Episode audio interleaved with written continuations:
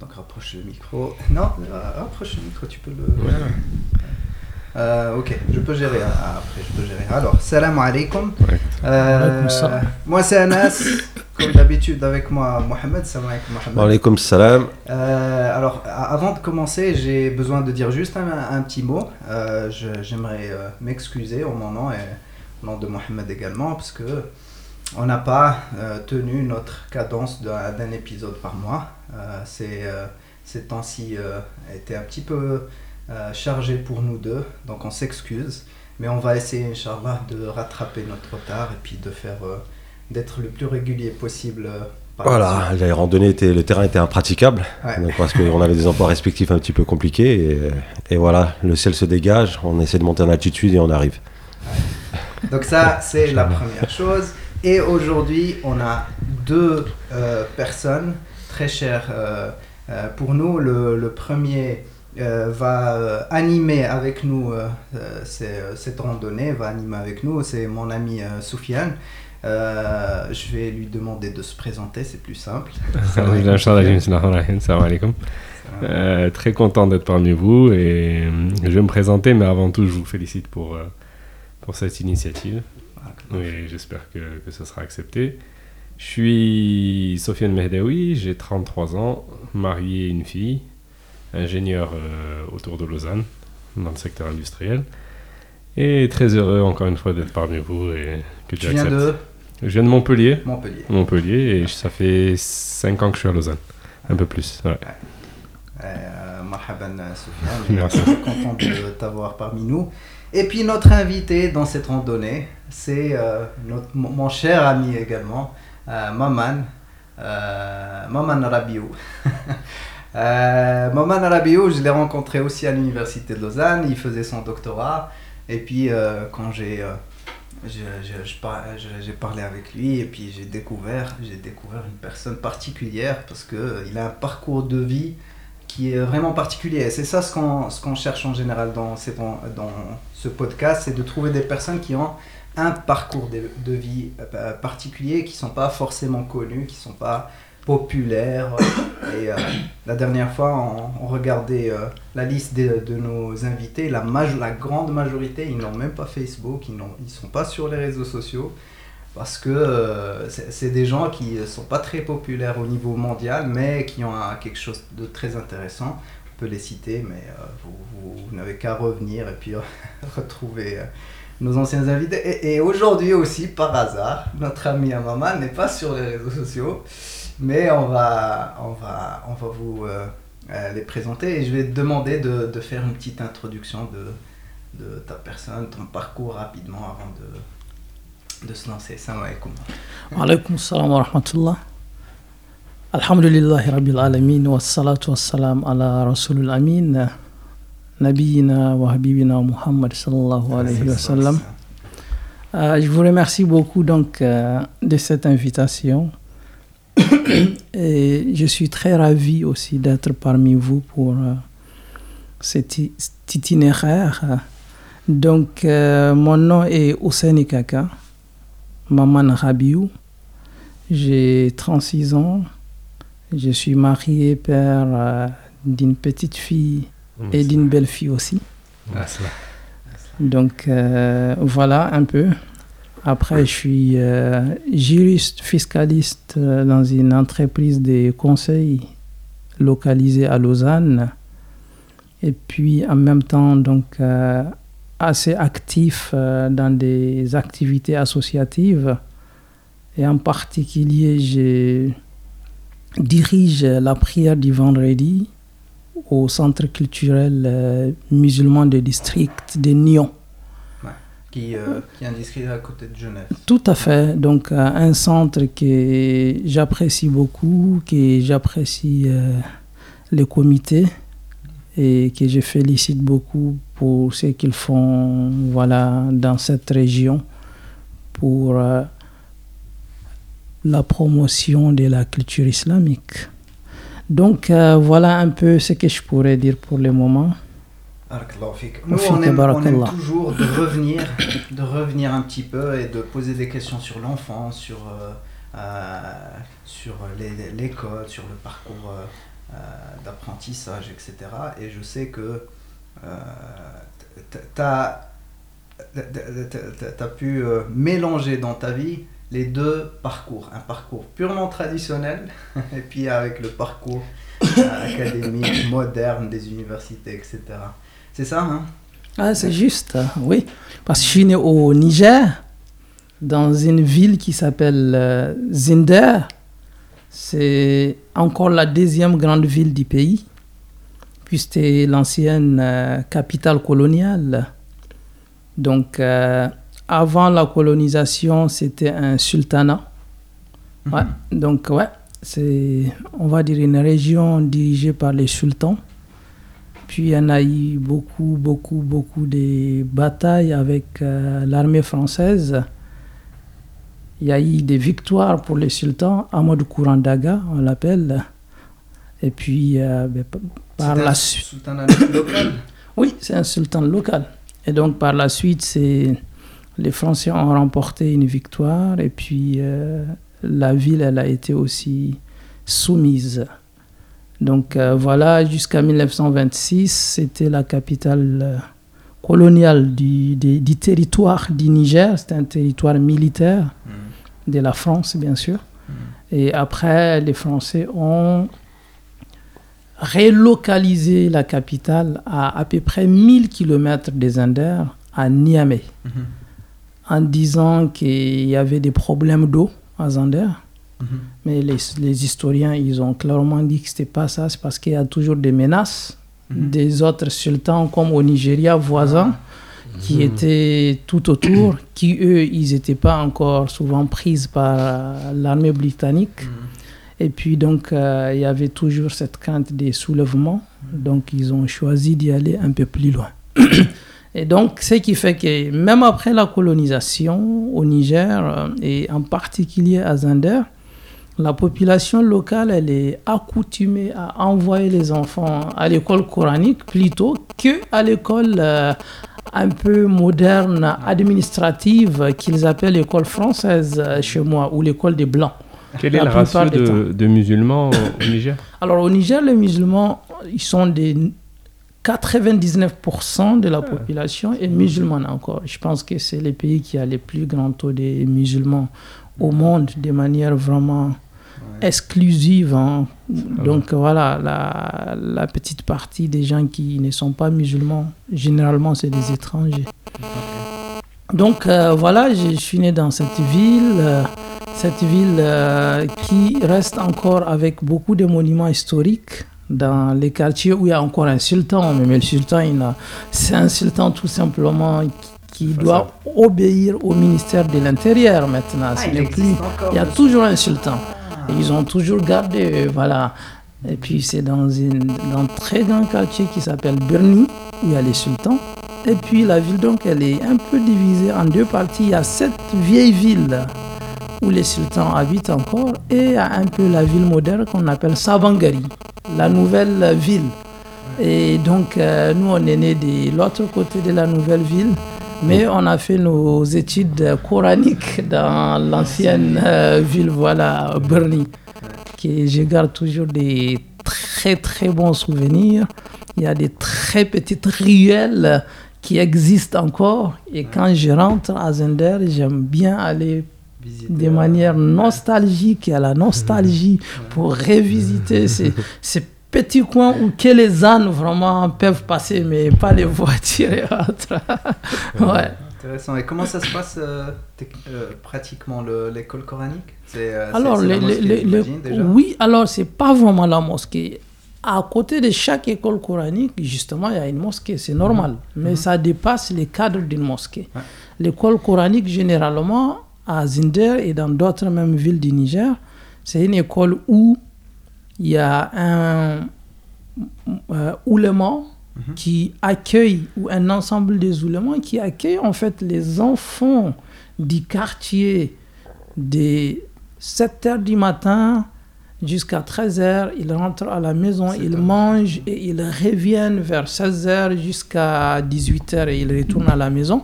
Mais il y a des enfants qui viennent des villages environnants aussi, que nous appelons Al-Majri. Et c'est après, quand j'ai appris l'arabe, que j'ai compris c'est Al-Muhajir. Mais nous, on dit Al-Majri. Ça veut dire c'est quelqu'un qui a quitté son village, il vient et ils apprennent le Coran dans ses écoles, mais et ils restent là. Ils ont des petits dortoirs et à midi, ils doivent prendre leur petite tasse et aller chercher chez des gens à manger. Ils commandent. Ils disent Allaro. C'est un peu pour dire Ah, je suis là, aidez-moi, donnez-moi à manger. Donc euh, voilà, les gens, ils donnent euh, à ces jeunes gens à manger. Et c'était un peu ça vraiment la, la, tradition. Mais bien sûr, avec la colonisation, puis l'indépendance du Niger euh, dans les années 1960, petit à petit, les choses ont beaucoup changé. Et moi-même qui partais dans ces écoles coraniques, à 7 ans, été inscrit à l'école des Blancs, qu'on l'appelait en ce temps-là. Donc, vraiment, c'était une école obligatoire. Donc, à 7 hmm. ans, j'étais inscrit, et c'est le même système comme en France encore. Hmm. J'étais inscrit au CI. C'est la CI, c'est vraiment la, la, première cour, euh, comment on l'appelle? Cours préparatoire, la CP en fait en français. Il y a CP, c'est cours préparatoire. CI, je pense, c'est la cour d'initiation. Puis la CP, cours élémentaire, c'est un C2, CM2, CM1, CM2. Donc c'est le même système encore qui est resté au Niger parce que voilà, ils ont un peu pris du système colonial. Et donc euh, voilà, c'était une nouvelle histoire qui commençait. Mais toujours, ce que j'aimerais dire souvent à des personnes qui connaissent pas l'histoire de certains pays ou qui pensent qu'il y a la colonisation et autres, c'est que les gens déjà de ma génération chez moi, ils ont appris à écrire l'arabe avant d'apprendre à écrire le français. Et eh bien, mhm. c'est mon cas, parce que j'étais à l'école coranique dès 3 ans. C'est un peu la crèche. Donc, j'ai appris à écrire l'arabe avant d'apprendre à écrire les alphabets français, ABCD et autres. Et ça t'a servi euh, maintenant, avec du recul, ce, tout cet enseignement, cette expérience, le Coran en lui-même, est-ce, qu'il est-ce que tu penses que ça t'a rapporté quelque chose euh? Absolument. Ça rapporte dès mon jeune âge, dès les 7 ans que je suis allé à l'école française, Déjà, je n'ai pas eu de difficulté à apprendre l'autre alphabet, l'alphabet français, dans la mesure où je savais quand même écrire quelque chose. Hmm. Même si c'est euh, carrément différent, les deux alphabets. Mais quand même, ça aide déjà. C'est une première chose. Et la deuxième chose, ça donne déjà, en fait, à l'enfant un cadre. Le fait d'aller, en fait, aussi à l'école coranique, il y a aussi un cadre. Il y a des règlements à suivre et donc ça forme la personne, ça les rend beaucoup plus disciplinés et beaucoup plus souvent respectueux de ses professeurs. Euh, euh, je, suis chaud. Donc là, tu, tu as dit dès 3 ans. Et à, 3 ans, comment tu, comment tu apprends à 3 ans? Ça, c'est une question intéressante. Oui, c'est une, très bonne, une très bonne question. Alors, peut-être je dois préciser cela parce qu'au Niger, il y en a aussi déjà, euh, avant même la colonisation, une partie des personnes qui ont été formées par l'administration française, et c'est un peu les cadres, ils amènent leurs enfants dans les jardins d'enfants. Beaucoup, ils sont devenus un peu trop cadres euh, administratifs, euh, un peu occidentalisés. Donc, eux, ils amenaient déjà leurs enfants dans des jardins d'enfants qui, ce pas des écoles coraniques où elle leur apprenait des récitations, des chants et autres en français. Et nous, nos parents, qui sont généralement beaucoup plus souvent modestes ou qui venaient des autres euh, villages, alors nous, ils nous amènent dans l'école coranique de 3 ans de la même manière à l'équivalent de ceux mmh. qui amènent leurs mmh. enfants à la crèche. Mmh. Et donc, euh, comme ça, déjà, vous entendez chaque jour les autres qui lisaient le Coran. Qui... Et comme ça, vous commencez à grandir. Et comme on apprend les chansons et les récitations aux enfants, mais ben, vous aussi, vous, apprenez un peu les récitations, la récitation du Coran et autres. Moi, je suis content de t'avoir parmi nous parce que jusqu'à présent, on n'a pas eu d'invité euh, euh, subsaharienne, on va dire, du côté du Sub-Sahara, l'Afrique noire. Et euh, souvent, c'est une histoire inconnue, mais connue de, de la plupart d'entre nous. Donc, quand on parle de colonisation, on pense souvent au, Maghreb euh, et dans le meilleur des cas, certains pays d'Asie, le Vietnam, l'Indochine, etc. Mais là, c'est intéressant dans le sens où euh, on, on, est un petit, un petit peu en terrain inconnu. Moi, je connais pas grand-chose à, à l'histoire subsaharienne, donc on a cette chance-là. Et même quand on va faire des recherches accessible au grand public. On va dans des musées, etc. on va avoir l'histoire de la Renaissance, l'art islamique, les antiquités égyptiennes, la Grèce, etc. Et quand on parle de l'Afrique, c'est l'art primitif. et donc c'est un mot qui m'a toujours interpellé. Jacques Chirac, il était fan, on va dire, féru de l'art primitif.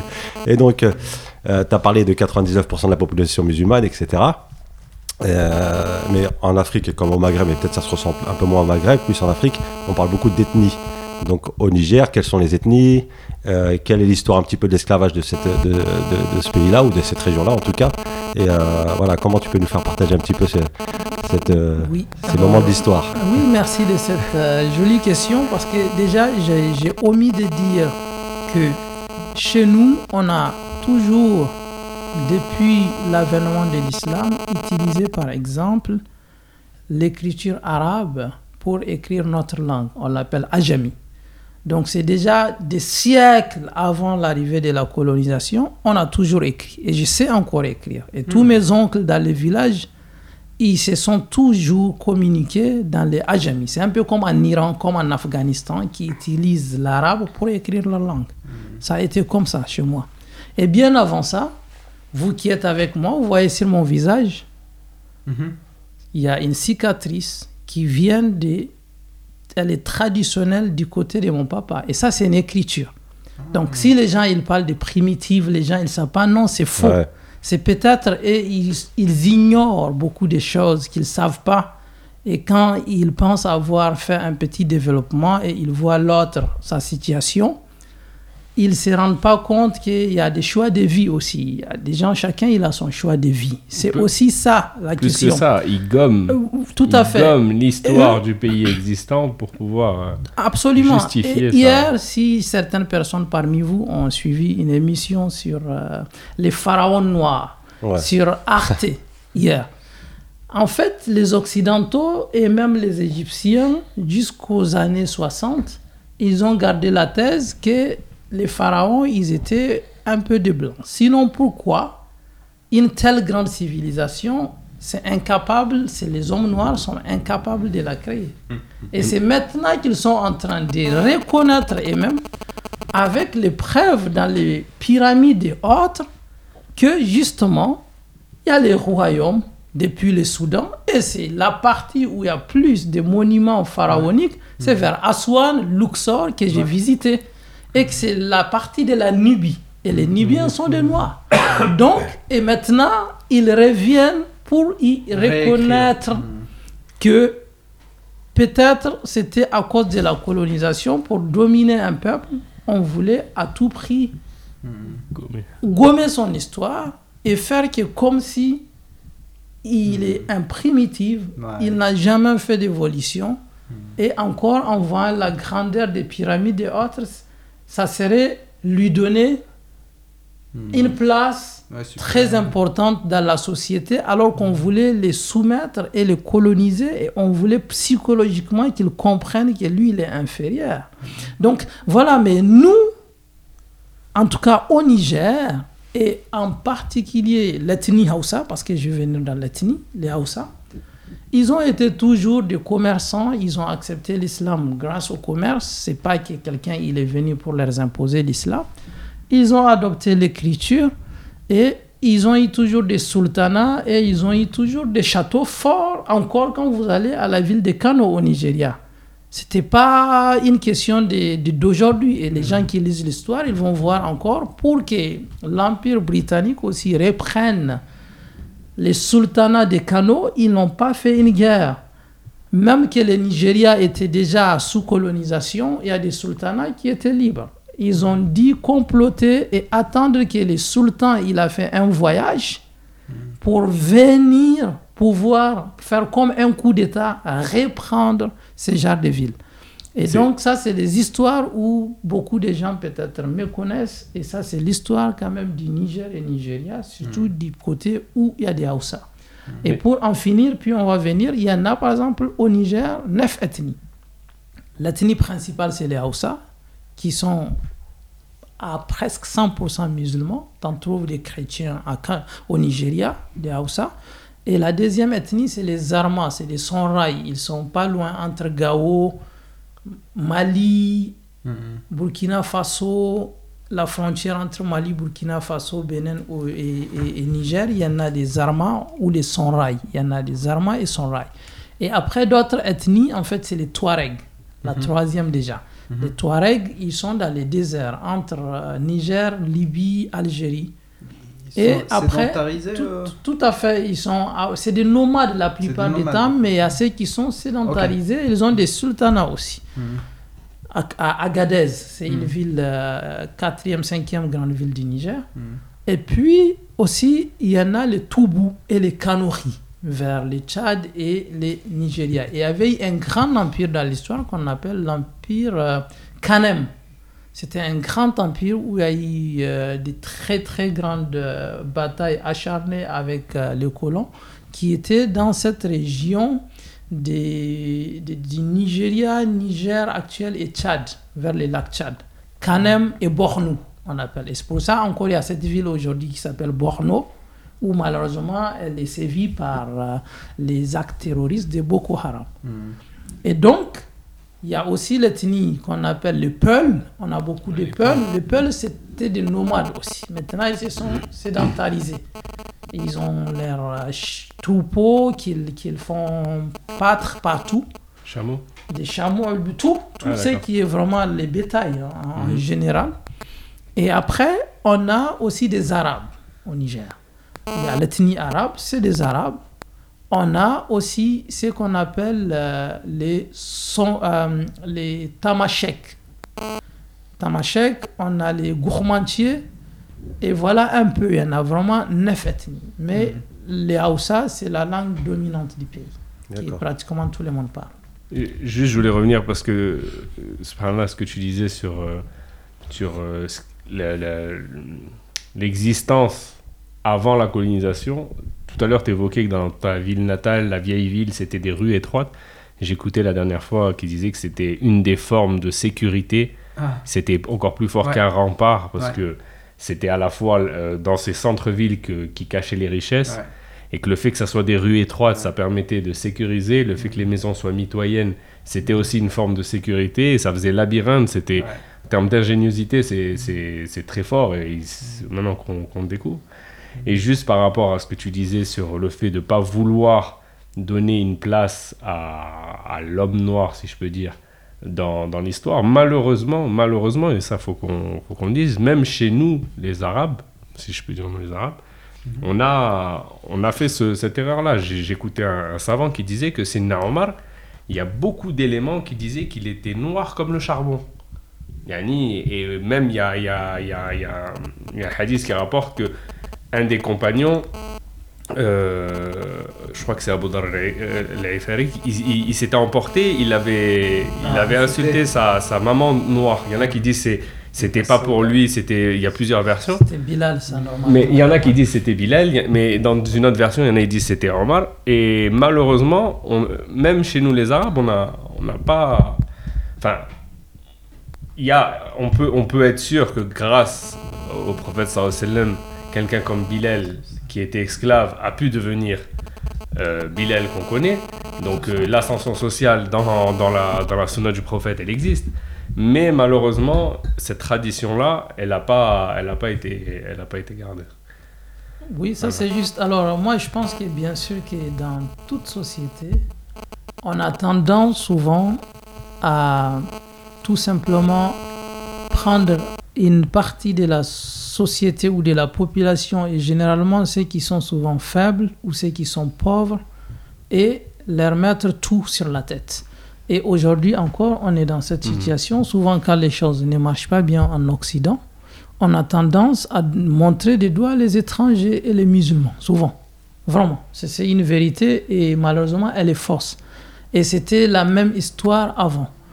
Donc, et même dans mon pays où j'ai, pour revenir au Niger, généralement, par pire injustice, à mon sens, la population a tendance à dire à une vieille femme pauvre qui n'a pas de protection ou à une famille très pauvre quand leur enfant est malade, les messieurs riches ou des familles un peu aisées, dire que ah, y a un sorcier, cette euh, vieille dame peut-être elle est sorcière. On lui fait pas du mal, rien, mais quand même, accuser quelqu'un des sorciers alors qu'il n'y a aucune science qui va prouver que quelqu'un comme ça, je le regarde, il est sorcier, ah, il m'a mal regardé, c'est pour ça, c'est malheur, il m'est arrivé.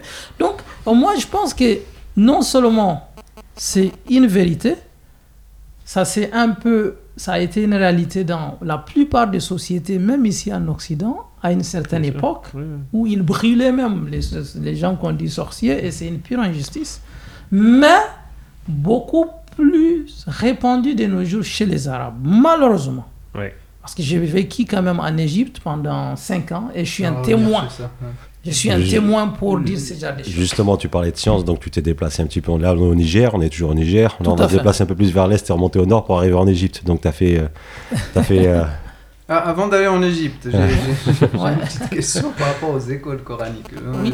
Je, vais faire juste une, parenthèse. Oui, c'est bien c'est par rapport à, au financement, à l'influence dans ces écoles coraniques. Oui. Je, vais te dire pourquoi. Moi aussi, j'ai grandi au Maroc. Au Maroc, à un certain moment, il y avait le système traditionnel. Et c'était le village, et puis les gens du village qui prennent en charge euh, le, financement et, euh, euh, et les besoins, tous les besoins, que ce soit de, des imams ou des ulémas, comme tu les as appelés, et des étudiants qui viennent de loin, etc.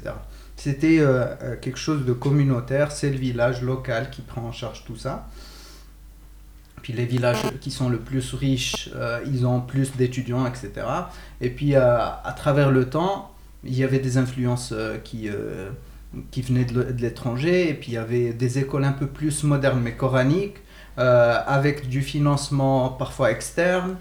Hum, et puis, euh, puisque c'est externe, c'est beaucoup. Et puis, euh, il ramenait avec lui les influences de, du finance euh, étranger, etc. et puis, voilà, et, et, il a pris le dessus, parce qu'il a beaucoup de moyens, il a pris le dessus sur le système traditionnel. Et cette influence, on voit les résultats de cette influence dans la société, dans plusieurs villes aujourd'hui au Maroc. Tu peux la nommer? Euh, l'influence Moi, j'ai. L'influence. Euh, typiquement, l'influence d'Arabie Saoudite, ça, ça ah, existait dans, pas juste au Maroc, mais partout. D'accord, ok, non, c'est bien de. Le, à un certain moment, il y avait une grande pression ou, ou présence du financement saoudien, et c'était pas caché, hein, personne ne le cachait, c'était quelque chose de mhm.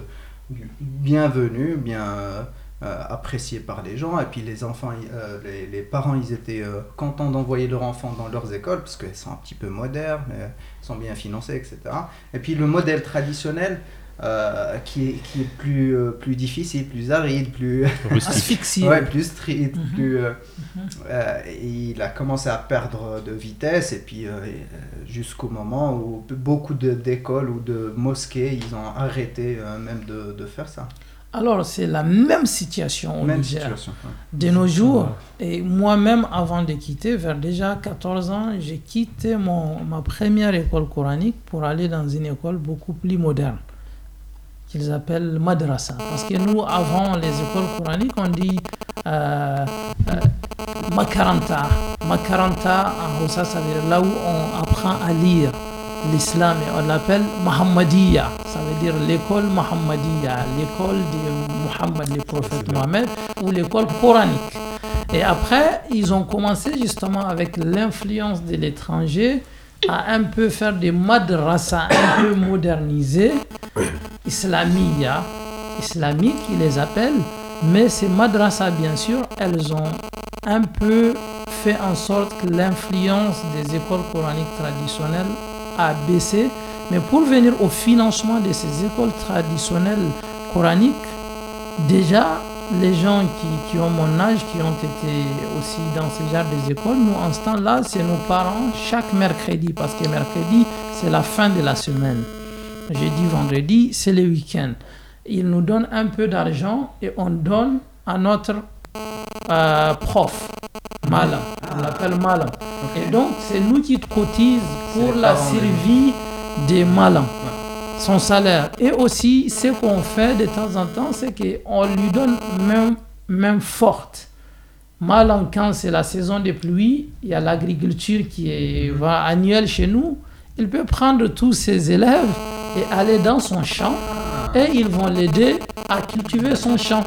Donc, il n'a pas un gros salaire, mais quand même, c'était un système qui lui permet de pouvoir vivre parce qu'il a aussi une main, une, main, une main d'œuvre de ses propres élèves. Donc voilà, le système, il était comme ça. Et je pense que c'était un système assez bien si on les gardait sans influence étrangère. Peut-être on aurait pu avoir notre propre système de développement qui aujourd'hui, qui peut être comparable à tous les systèmes économiques dignes de leur nom. Mais le fait qu'on a amené quelque chose et on nous a dit le nôtre, il n'est pas bien, il est faux et autre, en fait, on nous a mis dans une situation de dilemme et on nous a tout simplement déculturalisé totalement et on ne sait mm. plus quoi essayer. Mm. Et dans cette recherche de quoi essayer, vous vous mettez totalement en retard et derrière. Mm.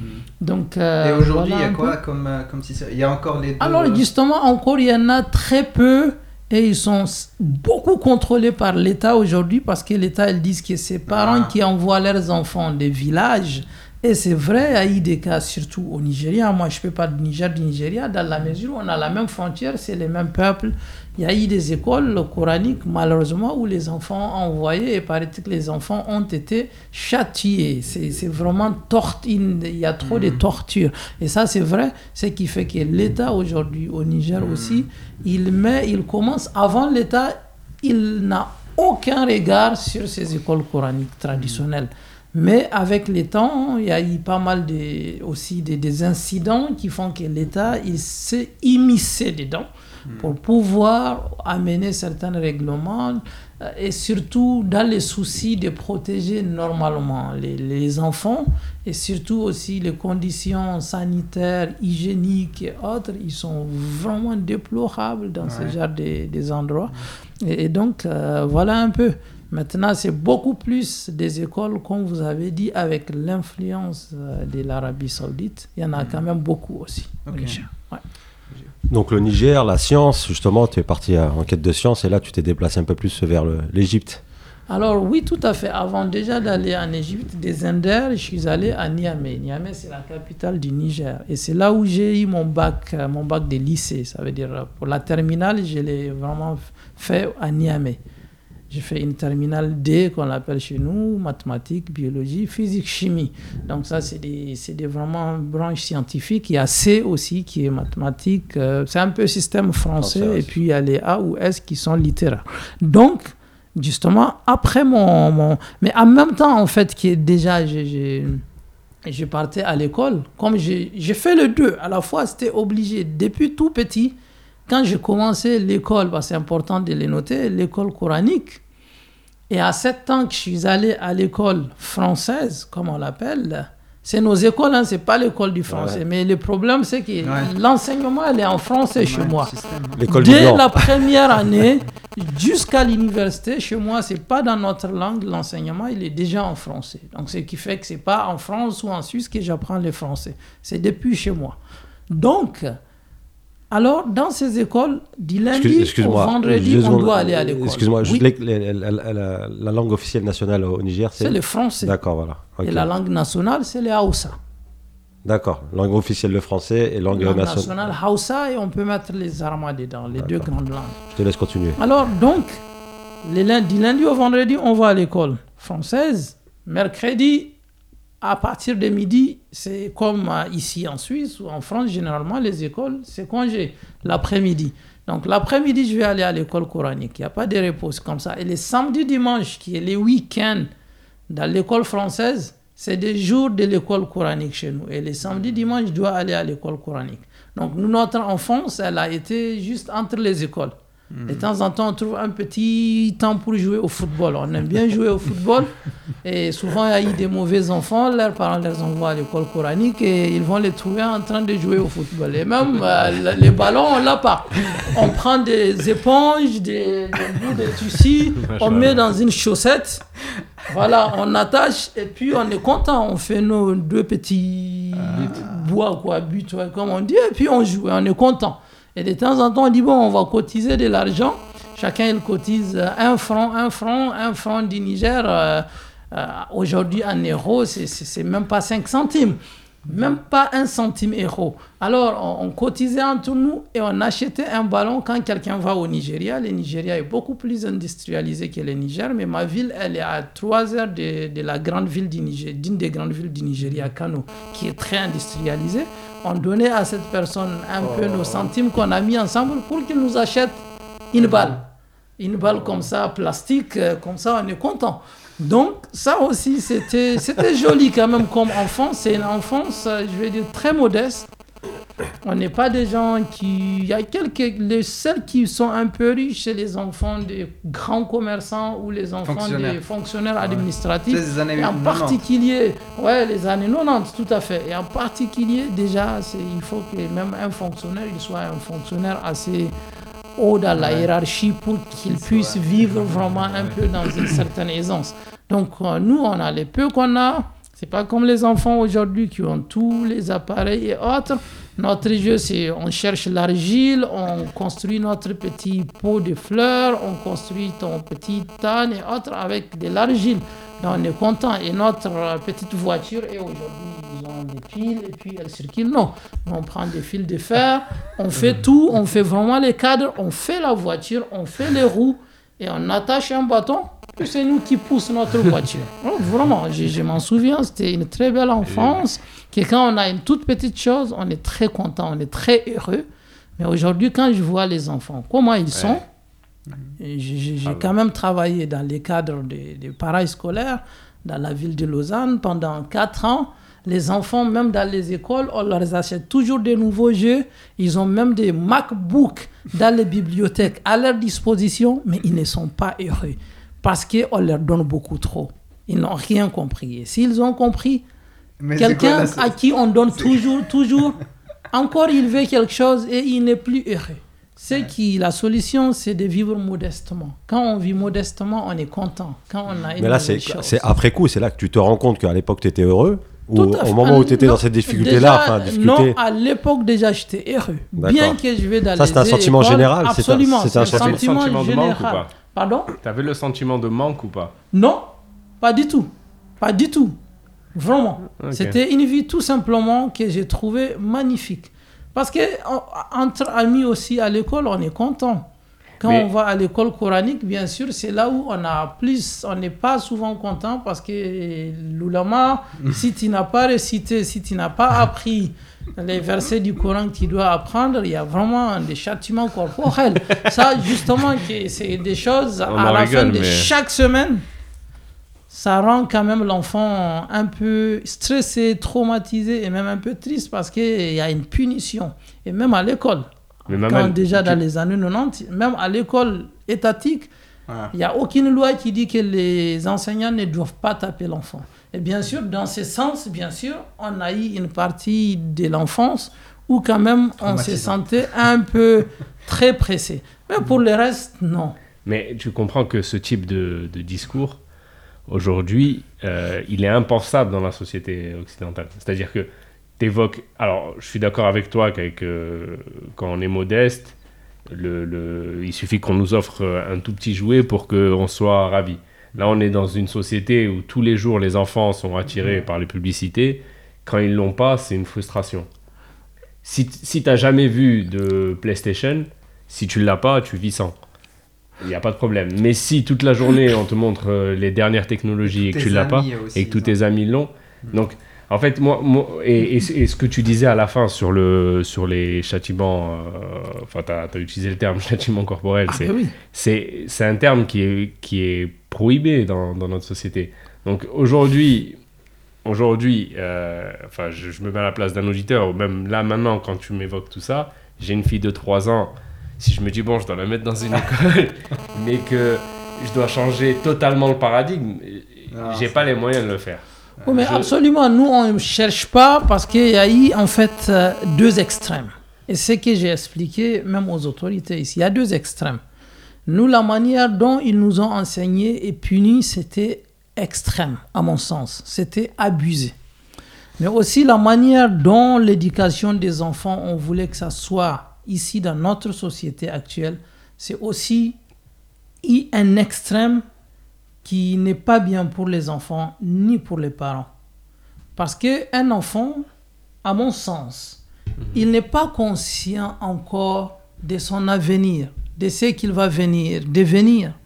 Et si vous pensez que vous pouvez le laisser lui donner tout matériellement, les laisser faire toutes les bêtises, ne pas les forcer à faire ses devoirs, à être bien, il sera confronté très bientôt à la réalité quand il sera adulte.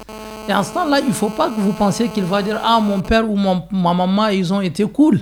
Non, il va commencer à vous insulter parce qu'il risque de se retrouver. Il n'est même pas diplômé, il n'a pas un vrai travail et il se confronte à la vraie vie. Et à la différence de notre société dans les années 90, chez nous, la loi, elle n'est pas très stricte comme ici. Hein. Ici, vous pensez que vous faites tous les cadeaux et tout à vos enfants, mais si vous ne les aidez pas à devenir des, des gens qui sont dignes d'eux-mêmes, et aussi souvent l'État, il laisse trop les choses euh, telles qu'elles sont, il n'aide pas aussi souvent dans l'éducation.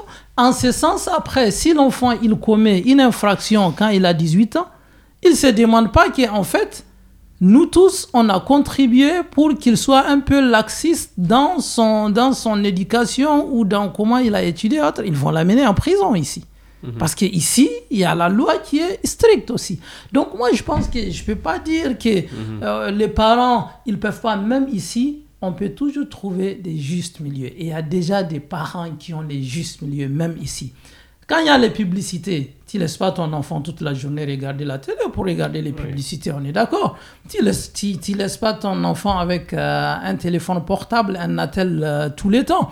Donc, où est-ce qu'il voit tous les temps les publicités? Et vous qui êtes les parents, c'est vous qui vont lui expliquer à mon enfant qui vient, on va aller dans ces parcs. Tu peux apprendre à tes enfants d'autres manières de vivre, plus saines même en les amenant dans des petits parcs pour jouer, et c'est physique, c'est bénéfique pour eux-mêmes, en n'ayant pas trop collé les enfants à la consommation extrême. Et c'est nous qui font ça d'abord en premier pour que nos enfants nous suivent. Et, ça, je pense que c'est possible. Les, parents sont aussi, victimes de ce, ce système agressif, mmh. système marketing, etc. agressif.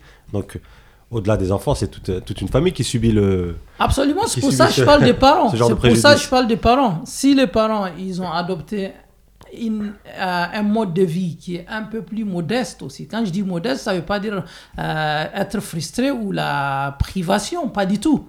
C'est de savoir consommer ce qui est utile pour nous-mêmes. Maman, tu, tu, tu te promènes, tu, tu, vas te promener à Lausanne. On, oui. on part un petit peu. On est déjà à Lausanne, alors j'aurais voulu, voulu, passer par l'Égypte, on va y redire. euh, tu te promènes sur Lausanne, tu vas dans les transports publics ou ailleurs, même en France, etc. Mhm. Euh, S'il te plaît, il n'y a plus un bouquin dans les mains aujourd'hui, c'est un portable, que tu sois adulte ou, euh, ou enfant. Les, les, les, les, gens sont connectés, à, sont connectés sur leur écran. Donc, oui. c'est pas, pas qu'une histoire d'éducation. Voilà, c'est ce que je veux dire. Oui, j'ai bien compris ça. Quand même, on en trouve encore quelques personnes avec leurs livres dans les. C'est une espèce en voie de disparition. tout à fait, c'est en voie de disparition. Mais je sais que je voulais dire, malgré cela, nous, on est grands et on a un certain contrôle. Je ne suis pas en train de dire de priver les gens ou qu'ils vivent comme nous, on a vécu. Déjà, je ne peux pas comparer les Niger à la Suisse, même dans les années 90.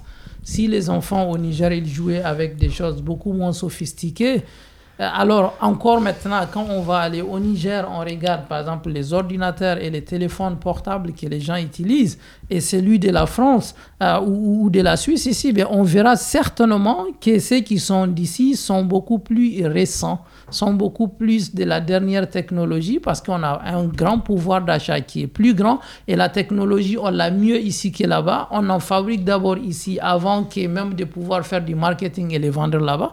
Donc, en fait, toujours, c'est pas qu'il y a une situation, elle a changé, elle n'a pas beaucoup vraiment changé. L'écart, il reste toujours un peu tel qu'il est, mais moi, je parle juste que ce soit au Niger ou que ce mmh. soit en Suisse, que ce soit quand même, même dans cette surconsommation, il y a quand même un moyen de pouvoir un peu chercher, essayer voilà, les, les justes milieux.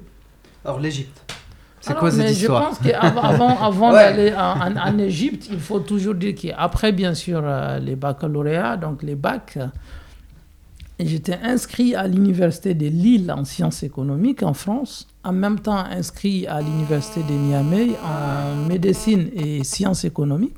J'étais accepté en sciences économiques à Niamey et à l'université de Lille en France. Mais entre-temps, au lieu d'aller à Lille, j'ai appris qu'en Égypte, il y a aussi la Sorbonne, c'est une branche hein, de l'université qui font les droits.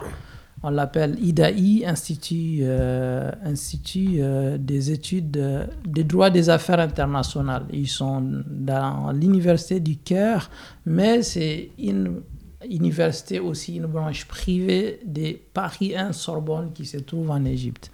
Et en même temps, dans mon quartier à Niamey qui s'appelle Terminus, il y a l'ambassade de l'Égypte dans ces quartiers. J'ai prié dans une mosquée où il y avait un, un, un, chèque égyptien. Donc, c'est des envoyés d'El Azhar qui viennent au Niger et qui enseignaient l'islam dans des écoles. Hmm. Et puis, il y a une amitié qui s'est tissée entre moi et un de ces chers qui s'appelle Ali Farha, qui est encore de temps en temps on discute. Il est retourné en Égypte depuis très longtemps. Et puis, j'ai toujours aimé lire le Coran, j'apprenais l'arabe, donc on lisait le Coran, les jours où j'ai pas, pas classe. Euh, et puis, euh, j'apprenais bien l'arabe. Et, puis, un jour, euh, je me suis dit, tiens, pourquoi j'irai pas en Égypte? Au lieu Niger, déjà, il devait y avoir année blanche. Ça veut dire, le gouvernement n'avait pas payé des salaires des professeurs, il y a des arriérés et avait des grèves interminables en ce temps-là. De telle sorte que même si je restais à l'université de Niamey, j'allais rien faire. C'était en 2005-2006. Je vais rien faire parce que c'est l'année blanche.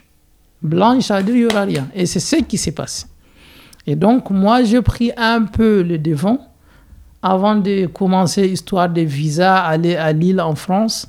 Il y avait un concours pour rentrer à l'université Al-Azhar islamique d'Égypte. Et ce concours s'est passé à l'ambassade égyptienne euh, de, au Niger, à Niamey. Donc, je suis allé, j'ai passé le concours. C'est un concours où il faut être fort en arabe, fort en Coran, fort dans les hadiths, fort dans les fiqh. Et si tu t'en sors, comme ça, tu peux. Voilà, j'ai passé le concours, j'ai réussi.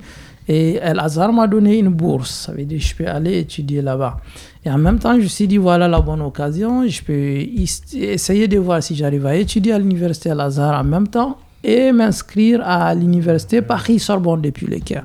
Et ce qui a été le cas, Alhamdulillah, Dieu merci, Allah il a facilité les choses. Et déjà là, l'histoire que je vais raconter, j'ai une bourse, mais ils ne prennent pas les billets d'avion en charge.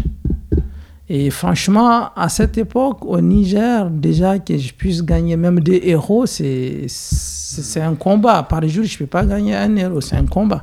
Et moi, j'ai des parents qui sont très modestes, ils peuvent juste pas pouvoir me payer un tel voyage. Quasiment impossible. Tu as, des frères et sœurs? Oui, j'ai des frères et sœurs.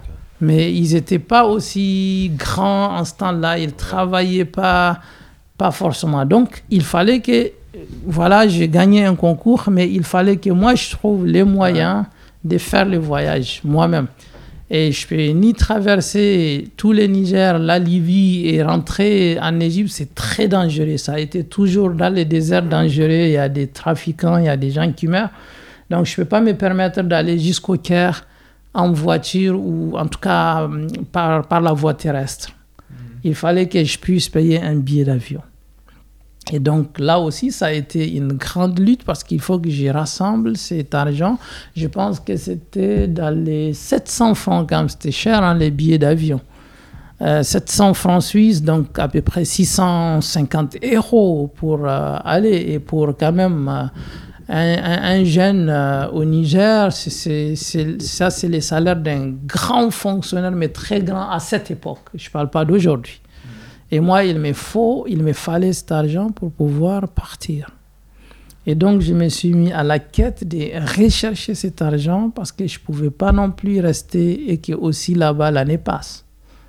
Et donc, ce que je faisais, j'avais déjà des petites économies, j'achetais des, des, téléphones portables deuxième main que les gens voulaient vendre souvent. Et moi, je les revends. Et quand même, c'était en même temps pour moi, c'était une chance dans mon quartier, parce que j'habitais chez, en fait, euh, une cousine à moi qui, elle, euh, elle, elle, est une haute fonctionnaire, mais bon, euh, elle, n'a pas les moyens de m'aider comme il est faut. Elle a ses enfants et autres avec son mari. Donc, je suis dans un quartier quand même à Niamey où les enfants sont des enfants de hauts fonctionnaires qui ont un peu les moins. Et ces enfants, la plupart du temps, ils ne sont pas correctement éduqués, éduqués dans l'islam et autres.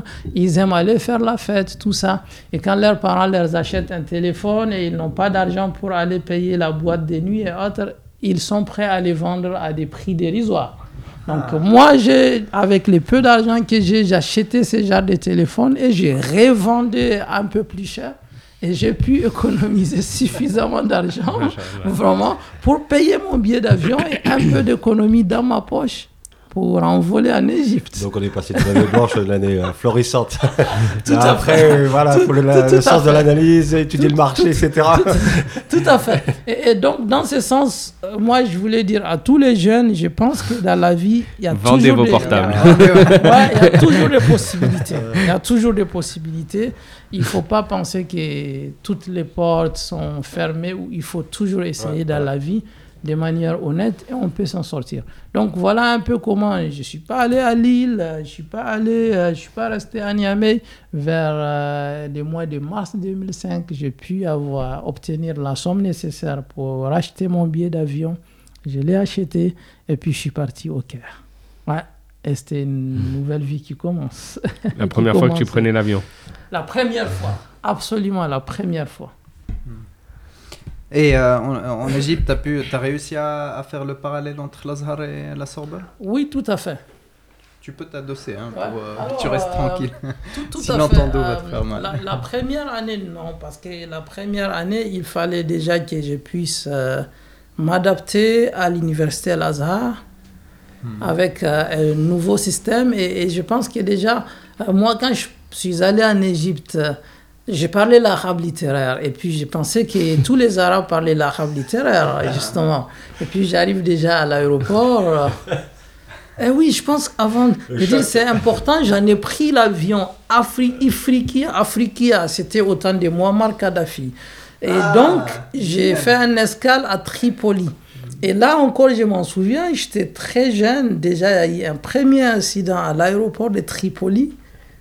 Il y avait un monsieur ivoirien qui devait partir à Istanbul. La police euh, libyenne l'a arrêté euh, à l'aéroport parce qu'il avait plus de 5000 euros dans la poche. Et ils ont dit la loi, c'est qu'on ne peut pas avoir en liquidité plus de 5000 euros dans la poche. Et ça faisait 2-3 jours qu'il était à l'aéroport. Il ne passait pas, il pouvait pas continuer à Istanbul. Et ce monsieur, il, m'a vu. Et puis moi, comme je parle arabe, j'ai même pas eu peur bien que la police, euh, c'est pas comme une police ici, et ils font vraiment la loi. C'est eux qui te disent qu'est-ce que tu dois faire. Mais il m'a dit voilà ce qui s'est passé. Je lui ai dit viens, on va aller leur parler. L'avocat est né. vraiment, hein? non, vraiment. Je dis on va aller leur parler parce que que ça soit en Libye ou toute ma vie au Niger, j'ai toujours jamais accepté l'injustice, même quand on était tout petit avec euh, une jeune fille qui vend ses mangues euh, dans un plateau sur la tête. J'ai des amis, ils veulent venir de derrière pour prendre une petite mangue, euh, c'est piquer une petite mangue. Et moi, je disais à la fille, ils ont volé, il a volé ta mangue. Et ils disent, tu nous suis pas, toi. voilà. Donc, du coup, on est allé, je, je suis allé m'adresser à, au responsable de la police. je lui ai dit, c'est simple, cette personne, ça fait deux jours qu'elle est là à l'aéroport, troisième jour. Soit vous lui remettez ces 5000 et vous gardez les restes, les reliquats, comme ça il est en ordre, et comme ça il peut continuer son voyage. Ou soit vous lui dites, au moins c'est quoi euh, la peine, s'il y a une peine ou si c'est une infraction et autres, qu'est-ce qu'il devait faire au lieu tout simplement de les garder à l'aéroport et donc, les policiers, en même temps, ils étaient surpris. J'étais beaucoup très jeune et, en plus, je sais comment souvent ils regardent les Noirs. Je suis désolé de le dire comme ça, qu'ils voyaient ces immigrants qui passent pour venir en Europe et, ils voient tout à coup euh, un jeune homme qui vient en plus dans leur pays à l'aéroport lui parler sans hésiter. Mais ça aide toujours quand on parle arabe littéraire aussi. Donc, euh, il était un peu aussi enchanté. voilà. Et, et, du coup, là, justement, il a refusé. Je lui ai dit, alors on va faire simple. euh, ce monsieur, vous devez lui laisser quand même appeler son ambassade, c'est-à-dire l'ambassade de, de, la Côte d'Ivoire à Tripoli, pour qu'au moins qu'il sache ce qui lui est arrivé et qu'il puisse l'aider. Et en ce temps-là, justement, avec Muammar Kadhafi, a une bonne relation avec l'Afrique aussi. Et donc, quand ils ont compris que c'est une bonne idée que j'ai donnée à cette personne, à la fin, on a pu résoudre les problèmes à l'aéroport. Donc, pour moi, c'était déjà une première belle aventure première qui avait commencé. Tout à fait. Hein. Attaquons-nous à l'Égypte. Tout à fait. Hein. voilà. Et du coup, après, voilà. Euh, alors, là-bas aussi, c'est pas comme ça, mais il y, y, a des moyens toujours que les choses marchent. Je pense que les choses peuvent toujours marcher quand on est un peu aussi diplomatique avant d'être agressif et autre. Et même ici, hein, partout. Partout, même les plus grands avocats du monde, s'il veut gagner, il ne doit pas être agressif au début. Il doit pouvoir trouver une solution à l'amiable, si c'est possible, dans la paix. Et si ce n'est pas possible, c'est en ce temps-là, il faut souvent être un peu agressif, mais agressif de manière euh, légale, comme on le dit, pas l'agressivité animale. Donc, j'ai pris après un deuxième avion Air Arabian, quelque chose comme ça, et on était arrivé au Caire. Et aussi, j'ai une belle rencontre dans l'avion avec un ingénieur euh, qui est un très grand homme d'affaires encore euh, égyptien dans l'avion, et il était mon voisin. Puis il me demandait, je vais où? Je dis, je vais en Égypte. Puis on a commencé à parler un peu en arabe. Et c'est un monsieur qui connaît bien le Coran, qui aime le Coran, qui a mémorisé le Coran. On a un peu aussi discuté sur des poésies, des poèmes arabes. C'était vraiment une très belle, une très très belle. Euh, compagnie. Il m'a laissé son numéro, il est d'Alexandrie. Puis moi, je suis resté au Caire. Et là, bien sûr, quand on est arrivé à l'aéroport, ils disent Gawad Safr. Et puis, ça m'a fait rire, bien sûr. Jawaz Safr, Gawad Safr.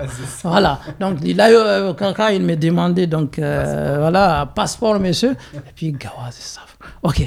Au fond de moi, je dis Gawad Safr. Mais qu'est-ce qu'il veut dire? Ok, Jawaz Safr. Très bien. Très bien. J'ai donné euh, mon passeport. Ça a été très simple, très rapide. Hop. Et puis il y avait déjà quelqu'un du Niger qui, qui était venu pour euh, ouais, m'accueillir à l'aéroport. Et c'est toujours de bonnes relations parce que c'était l'ancien ambassadeur du Niger au Caire, il connaissait cette personne. Et moi, comme je connais l'ancien ambassadeur à travers euh, sa fille, qui est maintenant docteur en, en droit, professeur de droit au Niger, alors elle a dit à son papa que je vais aller au Caire. Et comme ça, son papa, il a appelé cette personne qui travaillait pour lui avant, quand il était au Caire, et cette personne était venue me chercher. Donc ça a été un peu plus simple. Puis il m'a amené au campus d'El Azhar, l'université Al Azhar. Direct. Direct. Et là-bas, c'est impressionnant. C'est impressionnant. C'est très grand, en fait. Et il y a le monde entier qui est là-bas. C'est donc euh, pour commencer. Il n'y a pas que les Égyptiens, mais il y a vraiment tout le monde. Tous les pays du monde. Et en particulier, ce qui était très intéressant dans ces débuts euh, voilà, d'aventure en Égypte, c'est que dans les campus de l'université Al-Azhar, moi, je connais beaucoup plus tôt, même quand j'habitais au Niger, quand même, on côtoyait les Occidentaux, c'est normal. Même dans mon quartier, à Niamey Terminus, il y a beaucoup des expatriés qui travaillent ou des représentants de l'ambassade, qui soient français, belges, des anglais, autres, des arabes aussi, bien sûr. Mais je n'ai pas je n'étais jamais en contact avec les gens de Ouzbékistan, Tadjikistan, ces genre de pays, oui, un peu. Euh, vous, voyez, ouais, tout à fait, absolument. Je Je pense pas pour moi seulement, pour beaucoup d'autres personnes.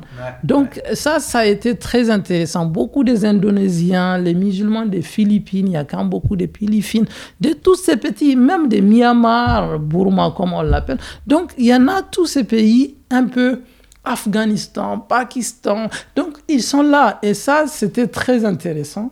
Parce que je me dis, voilà, pour la première fois, et des Russes aussi, bien sûr, parce qu'il y a beaucoup de, il y a beaucoup de, comment on va dire, des Tchétchens, des Tchétchénies, ouais, des Tchétchènes, il y en a beaucoup aussi.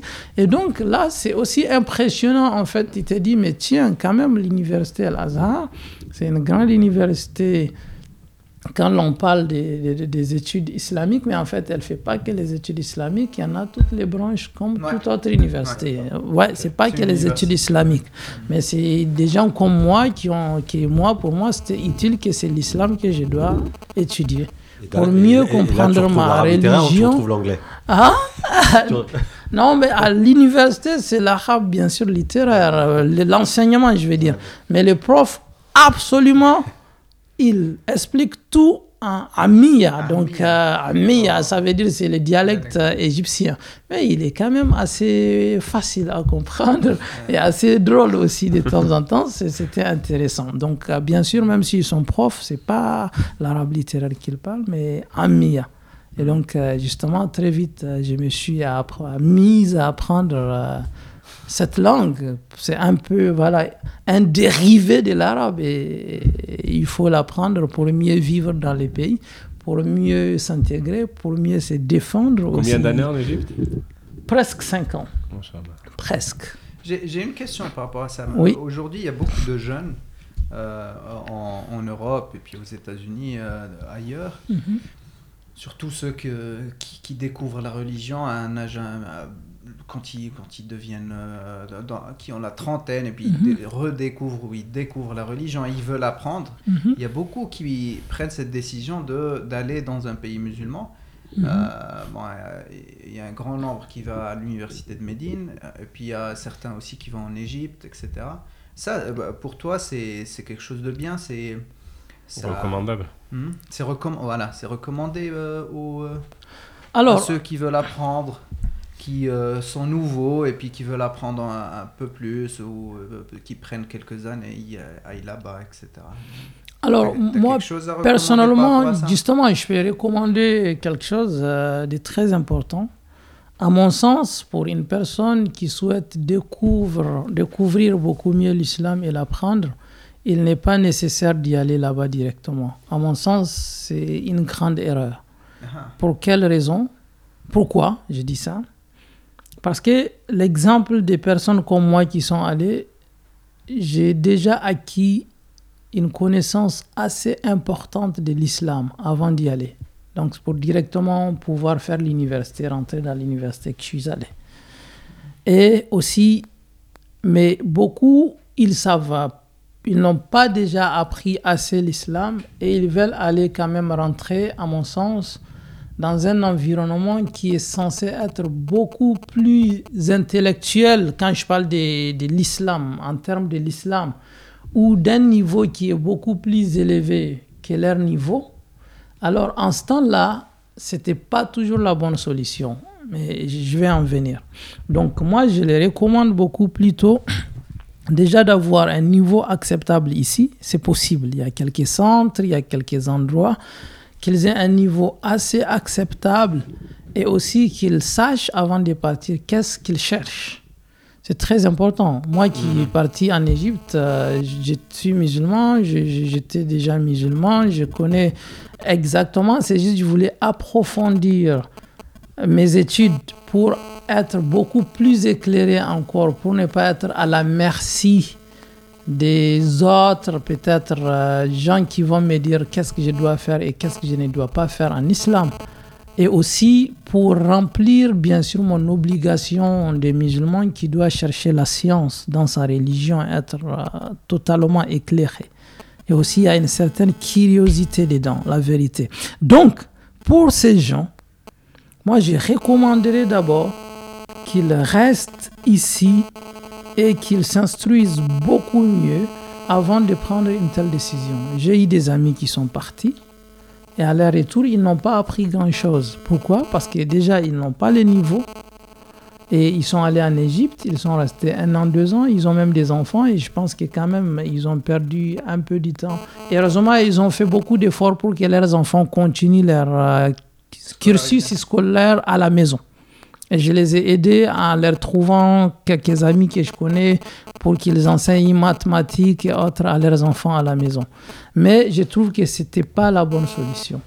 Parce que ça dépend. Si quelqu'un, bien sûr, il a un certain niveau, il veut aller à l'université pour étudier de manière claire la science, est bien n'importe où, Mais si juste quelqu'un, son niveau, il est tellement trop bas, c'est deux questions qu'il doit se poser. Je vais aller voir un peu comment l'islam est pratiqué dans d'autres pays, et en particulier un pays où la majorité de la population est musulmane et que c'est arabe, où je pars pour apprendre juste la science relative à l'islam. Il y a deux questions vraiment à se poser avant d'y aller. La première question, c'est pour aller voir comment ils pratiquent l'islam. En ce temps-là, si c'est juste pour ça, moi, je recommande juste un petit voyage de 1-2 mois touristique. Voir euh, un peu les types de vie et autres. La deuxième question, bien sûr, si c'est celle d'y aller pour s'instruire davantage dans la science islamique, oui, en ce temps-là, je recommande, comme je dis au début, que la personne fasse un effort déjà dès ici pour acquérir un certain niveau, qu'il sait par exemple déjà lire l'arabe, écrire, il comprend déjà quand même certains textes. Et en ce temps-là, je ne vois pas du mal s'il pense que c'est une bonne solution. Et le troisième conseil, c'est aussi de voir est-ce qu'il va aller à Médine? Pourquoi il veut aller à Médine ou pourquoi il veut aller au Caire? Et quel genre d'opinion islamique ou bien je vais dire même de dogme islamique qu'il voulait acquérir. Parce que la manière dont j'étais à Médine, pas pour étudier, mais la manière dont j'ai visité la mosquée du prophète, mais la manière dont les chiours, ça veut dire les oulémas ou les professeurs à Médine enseignent leurs élèves et la manière dont c'est enseigné en Égypte, c'est différent. En Égypte, il y a plus d'ouverture, un peu d'esprit dans qu'est-ce que l'étudiant va apprendre. Par exemple, moi, j'ai intégré ce qu'on appelle Kuliyatul Usuluddin. Euh, la faculté des, des, sources, des, sources de la religion, un peu pour dire, Usuluddin. Alors, dans la faculté de Usuluddin, au Caire, il y en a aussi les branches dans cette même faculté de falasafa, la philosophie. Mhm. Donc, déjà qui dit philosophie aussi, dire que c'est un peu un esprit critique au-delà des justes questions religieuses. Alors que si tu vas par exemple à Médine pour étudier, j'ai pas étudié à Médine, mais j'ai eu certains collègues qui ont étudié à Médine et j'ai discuté avec certains chiours de Médine. Alors, eux, ils sont beaucoup plus serrés pour juste un peu te dire toute autre euh, pensée et autre, si c'est pas ce qui est le Coran et les hadiths, la Sunna a dit et un peu d'autres, euh, je vais dire, euh, principes acceptés par l'islam, c'est inutile, ça vaut pas la peine. Alors, moi, c'est pas moi qui va juger l'un ou l'autre.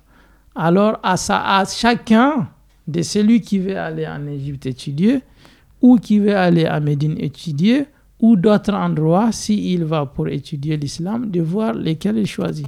Mais s'il veut aller juste pour découvrir, pour en finir, les types de musulmans dans ce genre de pays, ou comment leur type de vie avec l'islam en même temps, qui doit être bien évidemment différent en Occident.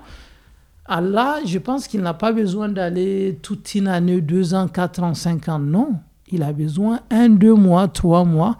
Il peut découvrir euh, pas mal de choses. Ah bon, la question d'Annette, je pense qu'elle était euh, un peu large, dans le sens où, euh, on n'a pas affaire à un profil, de profil, mais on en a affaire à plusieurs. Quand on dit découvrir, redécouvrir l'islam, en France, tu as beaucoup, moi le premier, puisque j'étais à Médine, personnes qui vont, euh, qui vont euh, apprendre l'arabe avant l'islam ou l'islam avant l'arabe, je sais pas comment, quelle priorité il met avant, mais c'est déjà une fuite euh, de se mettre une recherche d'identité une fuite de son identité originelle.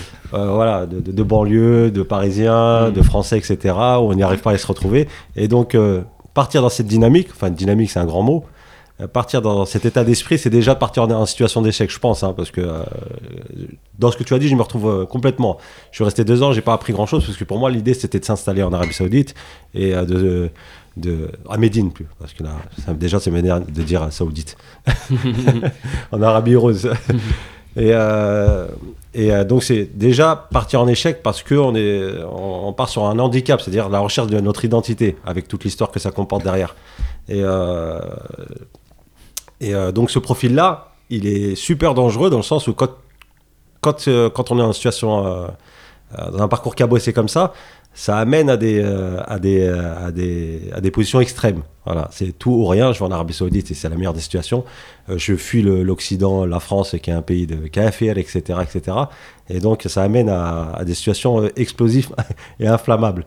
Et je sais que toi, tu as, as, travaillé dans ce sens-là, ou tu travailles aujourd'hui dans ce sens-là, à travers ton association contre la radicalisation. Je dis pas que tous les profils mènent à la radicalisation, mais je dis que si s'il n'y a pas une prise de conscience à un moment de, ces personnes-là qui partent dans cette situation-là, euh, ben, on tombe très vite dans un extrême, euh, un extrême soit de pratique religieuse, de bigotisme, etc., ou, de, ou dans l'autre sens, euh, de laxisme.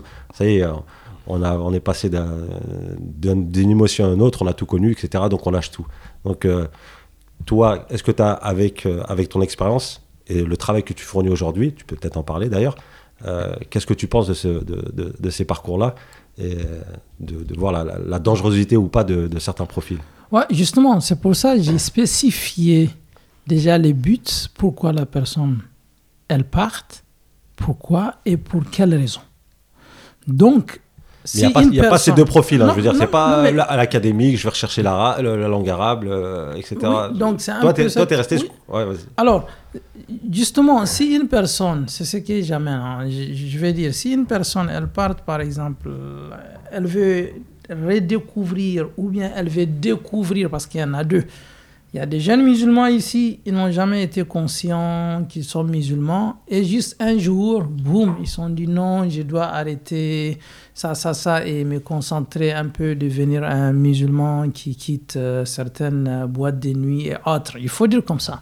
Et puis, il s'est dit, ah, je suis né en France ou en Suisse, je sais rien, je vais aller à Médine euh, pour me retrouver. Ça, c'est une redécouverte un peu dans ce sens. Oui, en ce temps-là aussi, il y a un danger. Il y a un très grand danger parce que c'est, à mon sens, il quitte un extrême un peu et il va dans un deuxième extrême. Et surtout s'il va directement pour apprendre dans une université. Parce que ça, c'est un cadre. Encore s'il va juste dans la ville et il vit avec les autres, c'est beaucoup plus différent. Ça peut être moins dangereux. Mais si c'est juste, il quitte et il va aller avoir une certaine vision des choses, une certaine doctrine.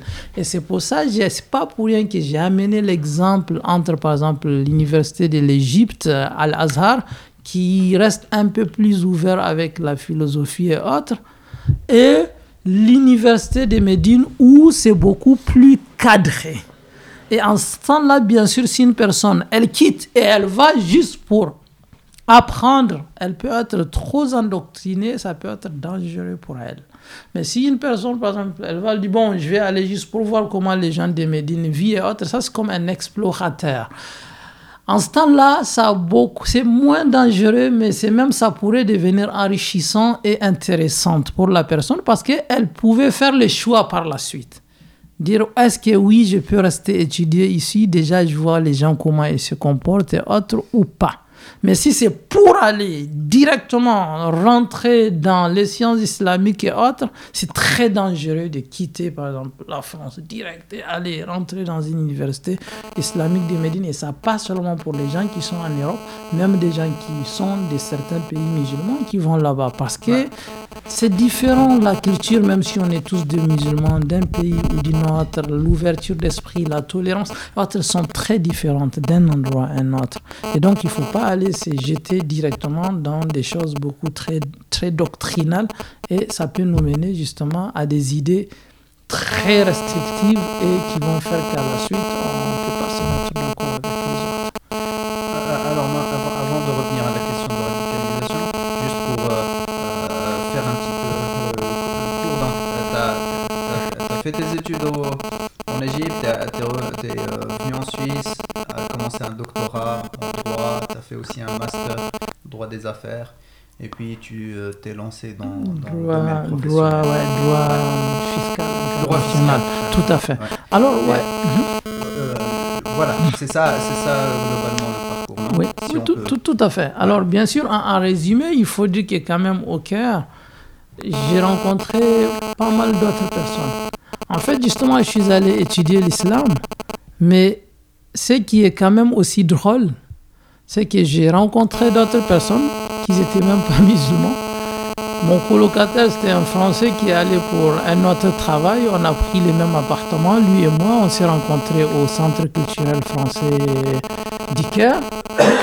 On a habité ensemble et il reste quand même euh, un ami et un bon contact. Et à travers lui, encore, ses amis sont devenus des amis. Jusqu'à un, il est venu me visiter l'année passée, lui et sa famille.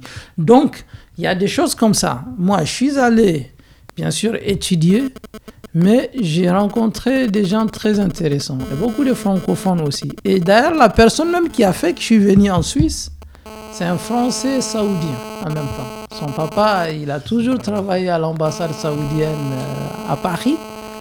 Et puis les Français en même temps, c'est jeune homme, on s'est rencontrés là-bas. On aime quand même notre vie de jeunes, mais on est musulmans, on aime l'islam. Et ce qui a fait beaucoup notre lien, lui et moi, lui, il était à l'université française d'Iker. Et moi, j'étais à l'IDAI et à l'Azhar, les deux universités. Et puis, ça n'a pas marché pour lui, les études là-bas. Il a décidé de venir ici en Suisse, en fait, à BSL Business School of Lausanne pour étudier. Et comme on était très amis, il voulait à tout prix que je vienne ici. Moi, je devais partir après mes études euh, à, de l'Azhar et puis à, à la Sorbonne d'Iker. Je devais soit partir à Paris ou à Toulouse et même ça, ce n'était pas mes premières options. C'était je devais aller soit en Angleterre ou au Canada. Je voulais totalement quitter le système euh, francophone et aller chez les anglo-saxons. C'était ça l'objectif. Et après, il a insisté. Il m'a dit, mais il y a une bonne université aussi à Lausanne. Surtout, tu parles beaucoup de langues. Peut-être tu vas travailler dans les organisations internationales. C'est proche de Genève. Il voulait à tout prix et il a fait mes préinscriptions lui-même à l'université de Lausanne sans que je, fasse les premiers pas. Et donc, euh, voilà, par la suite, euh, j'ai eu un email de l'université de Lausanne, tout ça. Ouais, on a accepté votre euh, préinscription pour l'admission. Et j'ai commencé à envoyer des dossiers, puis ils ont accepté. Et, c'est comme ça, vraiment, réellement, que je me suis trouvé à, à, à Lausanne. Donc, ça veut dire qu'on part étudier quelque part mais je conseille les gens, quel qu'en soit où ils vont aller étudier, d'avoir quand même une certaine ouverture d'esprit. Cela ne veut pas dire que je leur dise il faut qu'ils tombent dans tous les péchés. Dans... Non, pas du tout. On peut rester toujours humain et aussi connaître beaucoup de richesses. Donc, j'ai gagné des diplômes en Égypte, à Lazare, à l'université Paris-Sorbonne, l'université d'Iker, mais j'ai gagné des amis aussi, des, des très bons amis d'autres, et beaucoup, vraiment beaucoup de Français, ce qui est drôle, mais je pense que ça, c'est le fait qu'on est francophone aussi. Un autre ami à moi qui a travaillé à la banque, euh, à Crédit Agricole d'Égypte, et maintenant il est en Arabie Saoudite, il travaille dans la même banque qu'ils appellent Banque Faransi Saoudi, quelque chose comme ça. Et puis, je suis allé le visiter aussi à Riyad en 2014.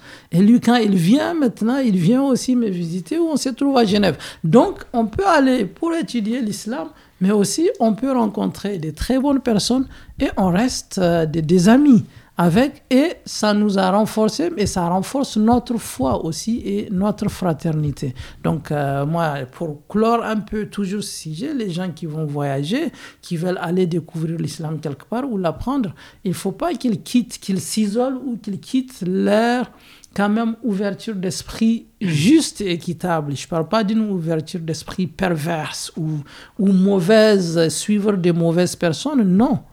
Il faut garder sa personnalité, mais il faut se dire qu'on doit vivre avec les autres dans un esprit d'équité, d'amitié, si c'est possible, de solidarité aussi, et de tolérance, si c'est possible. Donc euh, voilà, oui, justement, ça a été. Quand je, regarde ces, tableaux, je vois quand même un cours d'eau et ça me rappelle le Nil. Et je suis quelqu'un qui a.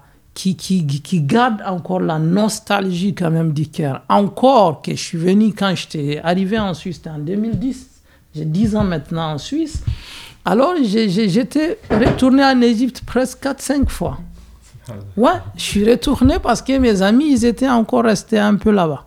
Il a fallu un peu quand Moubarak, Ossini Moubarak, a quitté le pouvoir, les frères musulmans étaient arrivés, il y a une certaine insécurité malheureusement à un moment donné qui s'est installée dans le pays et les étrangers commencent à avoir un peu peur pour leur vie. La plupart de mes amis ont quitté. Et ce qui fait que malheureusement, je ne retourne plus comme avant, bien que je garde mes amis égyptiens avec qui on a étudié, hmm. et mes chers aussi. non seulement j'ai étudié à Lazare, mais j'ai étudié chez aussi des docteurs islamiques euh, qui sont des très bonnes personnes que je respecte, que j'aime de temps en temps encore appeler pour avoir de leurs nouvelles. Et donc, il y a une nostalgie magnifique juste du pays. Le Nil, comment il est les pyramides que je suis allé presque dix fois pour toujours faire guide touristique pour nos amis qui viennent nous visiter. C'était tellement drôle, j'arrivais plus. Et c'était tellement drôle, souvent il faisait tellement chaud, bien que ma peau noire, oh, j'étais obligé de mettre la crème, la crème solaire aussi souvent. Donc cet ami que je parlais sud de la France, qui était mon colocataire, donc lui, ses amis ont profité pour venir encore chez nous, comme ça ils ne payent rien, ils ne payent pas, qu'est-ce qu'on dit, euh, là où ils vont habiter. Et chacun qui vient, c'est moi qui vais l'accompagner aux pyramides comme c'est moi qui parle arabe, c'est moi qui, qui, me suis un peu habitué avec euh, les Égyptiens pour que les, frais de taxi ne montent pas. Je gagne rien dans les guides. Il y a quelle amitié qui s'est qui, s'est créée. Donc c'était magnifique. C'est un joli mm. pays, l'Égypte, euh, bien sûr, et ça resterait toujours pour moi une très belle histoire. Et ça resterait un pays où je fais des très grandes découvertes. J'ai tissé des grands liens d'amitié. Et donc, euh, voilà, je remercie beaucoup Dieu d'avoir fait que je devais passer par euh, l'Égypte avant de me retrouver ici. Alors, euh, bah, ah, ok, bah, très bien. Là, là, on aimerait parler parce que de, ton expérience, parce que tu as lancé une association. Comment tu l'as appelée avant que je... Des radiques. Des radiques, qui œuvrent dans le cadre de radicalisation. Et je vais poser une question et je vais prendre un chemin accidenté pour poser cette question. Comme ça, on rentre directement dans le sujet. Donc là, euh, euh, la question c'est d'où est-ce que ça vient cette idée? En prenant en considération que euh, des initiatives comme ça, dans les pays anglo-saxons, surtout aux États-Unis, ça a créé beaucoup de polémiques au sein de la communauté musulmane locale parce que tous ces programmes-là de déradicalisation, c'est des programmes qui sont financés par l'État. Donc il y a de l'argent dans, dans, ce domaine euh, qu'on va chercher. Et puis euh, euh, quand, quand l'État met de l'argent, bah, elle met aussi des conditions et elle contrôle beaucoup de choses. Et puis ça a créé beaucoup de problèmes au sein de la communauté musulmane. Il y a des mosquées qui ont accepté cet argent. les, les, les, les, fidèles, ils étaient révoltés parce que on ne sait pas qu'est-ce que exactement. Ah, après, il y a en tout cas, ça a créé beaucoup de polémiques aux États-Unis. Euh, et puis, je me demande, est-ce que on est dans ce cadre-là ou euh, ça n'a rien à voir? Merci beaucoup. Alors, euh, déjà, justement, on a créé cette association, moi et un jeune homme qui s'est converti à l'islam et qui prit la prière du vendredi à la mosquée des, des là où j'ai préside la prière le vendredi. Et nous, on ne l'a pas créé, c'est une association déjà créée conformément aux articles euh, des lois du Code civil suisse.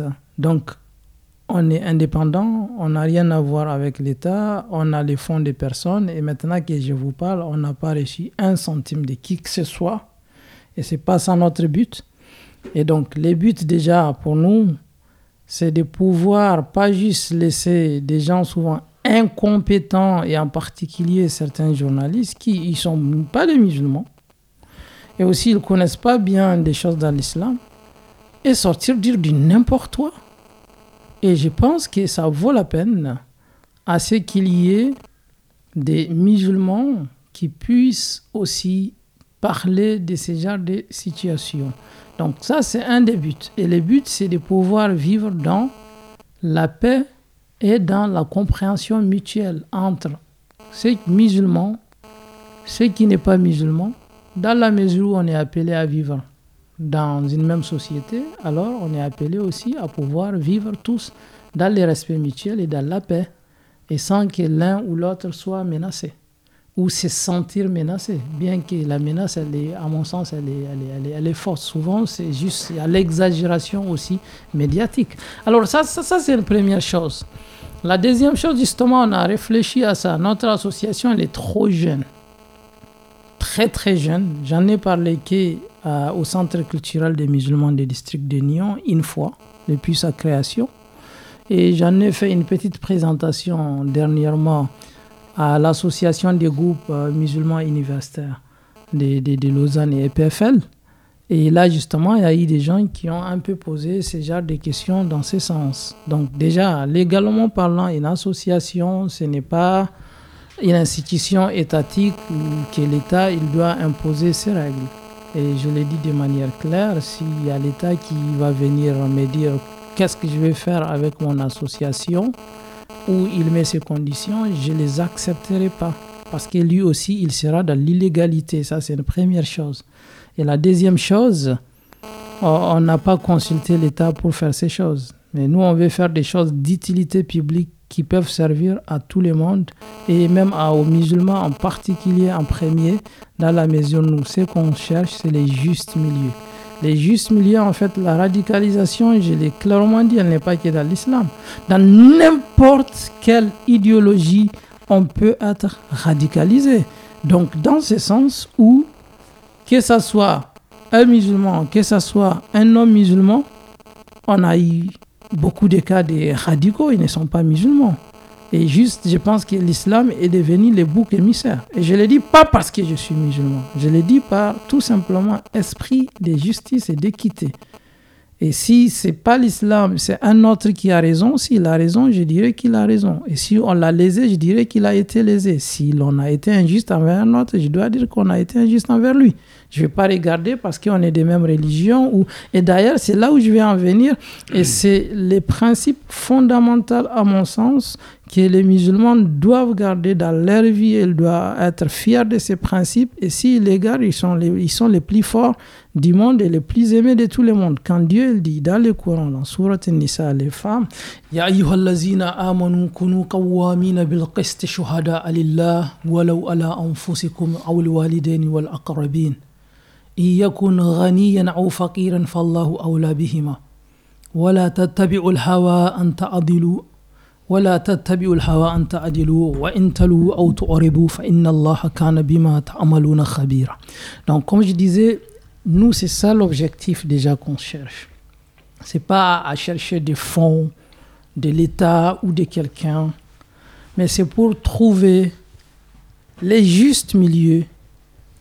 la justice la plus stricte pour tout un chacun.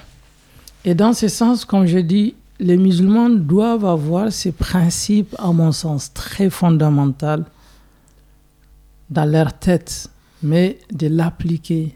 Parce que Dieu, il dit dans le Coran, comme je dis, dans la sourate euh, Les femmes, Nissa, Ô vous qui croyez, soyez des témoins véridiques dans quel sens? Dans le sens si il doit y avoir un jugement sur n'importe quelle situation ou un jugement devant les tribunaux ou dans tout ce que vous jugez. Vous devez être juste. Même contre vos propres personnes. Qu'est-ce que cela veut dire? Je suis fautif. Je ne dois pas suivre mes passions. Je dois accepter que j'étais fautif. Si c'est vraiment je suis fautif. J'ai commis une erreur, j'ai connu une faute, je dois accepter que je l'ai commise et je dois accepter si on doit m'appliquer une peine ou bien en tout cas quelque chose qui est équitable à ce que j'ai commis.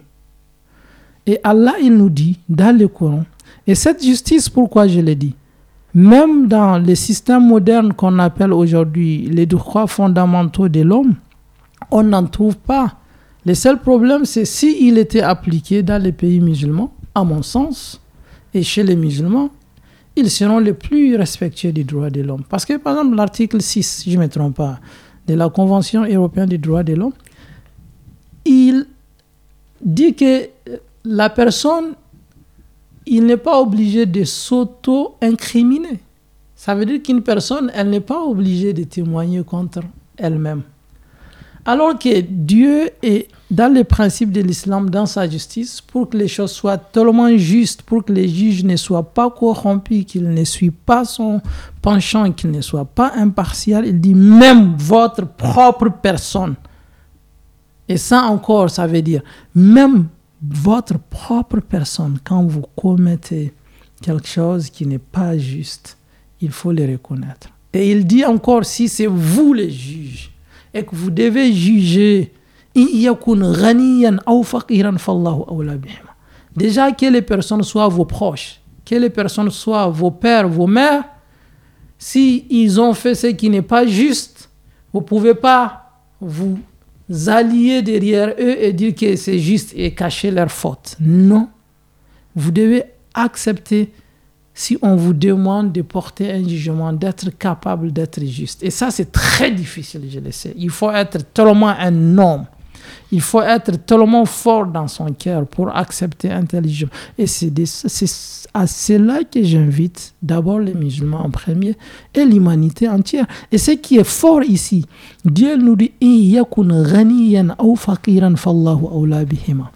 qu'il soit riche ou pauvre riche ou pauvre, cette personne que vous devez faire un jugement ou entre les deux, sachez que c'est Dieu leur créateur, c'est Dieu leur maître.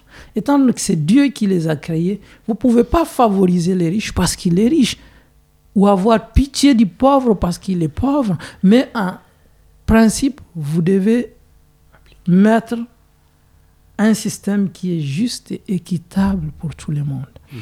Et dans ce sens, je, prends un exemple. Justement, aujourd'hui, on a une justice, elle, n'est pas, elle, est, elle, est, elle est bien, dans le sens que chacun, il a droit à ce qu'il y ait, d'être entendu déjà. Et il a droit aussi à avoir un avocat qui, qui, qui, le protège s'il n'a pas les moyens. Mais, mais le problème, à mon sens, malgré tout, a un déséquilibre.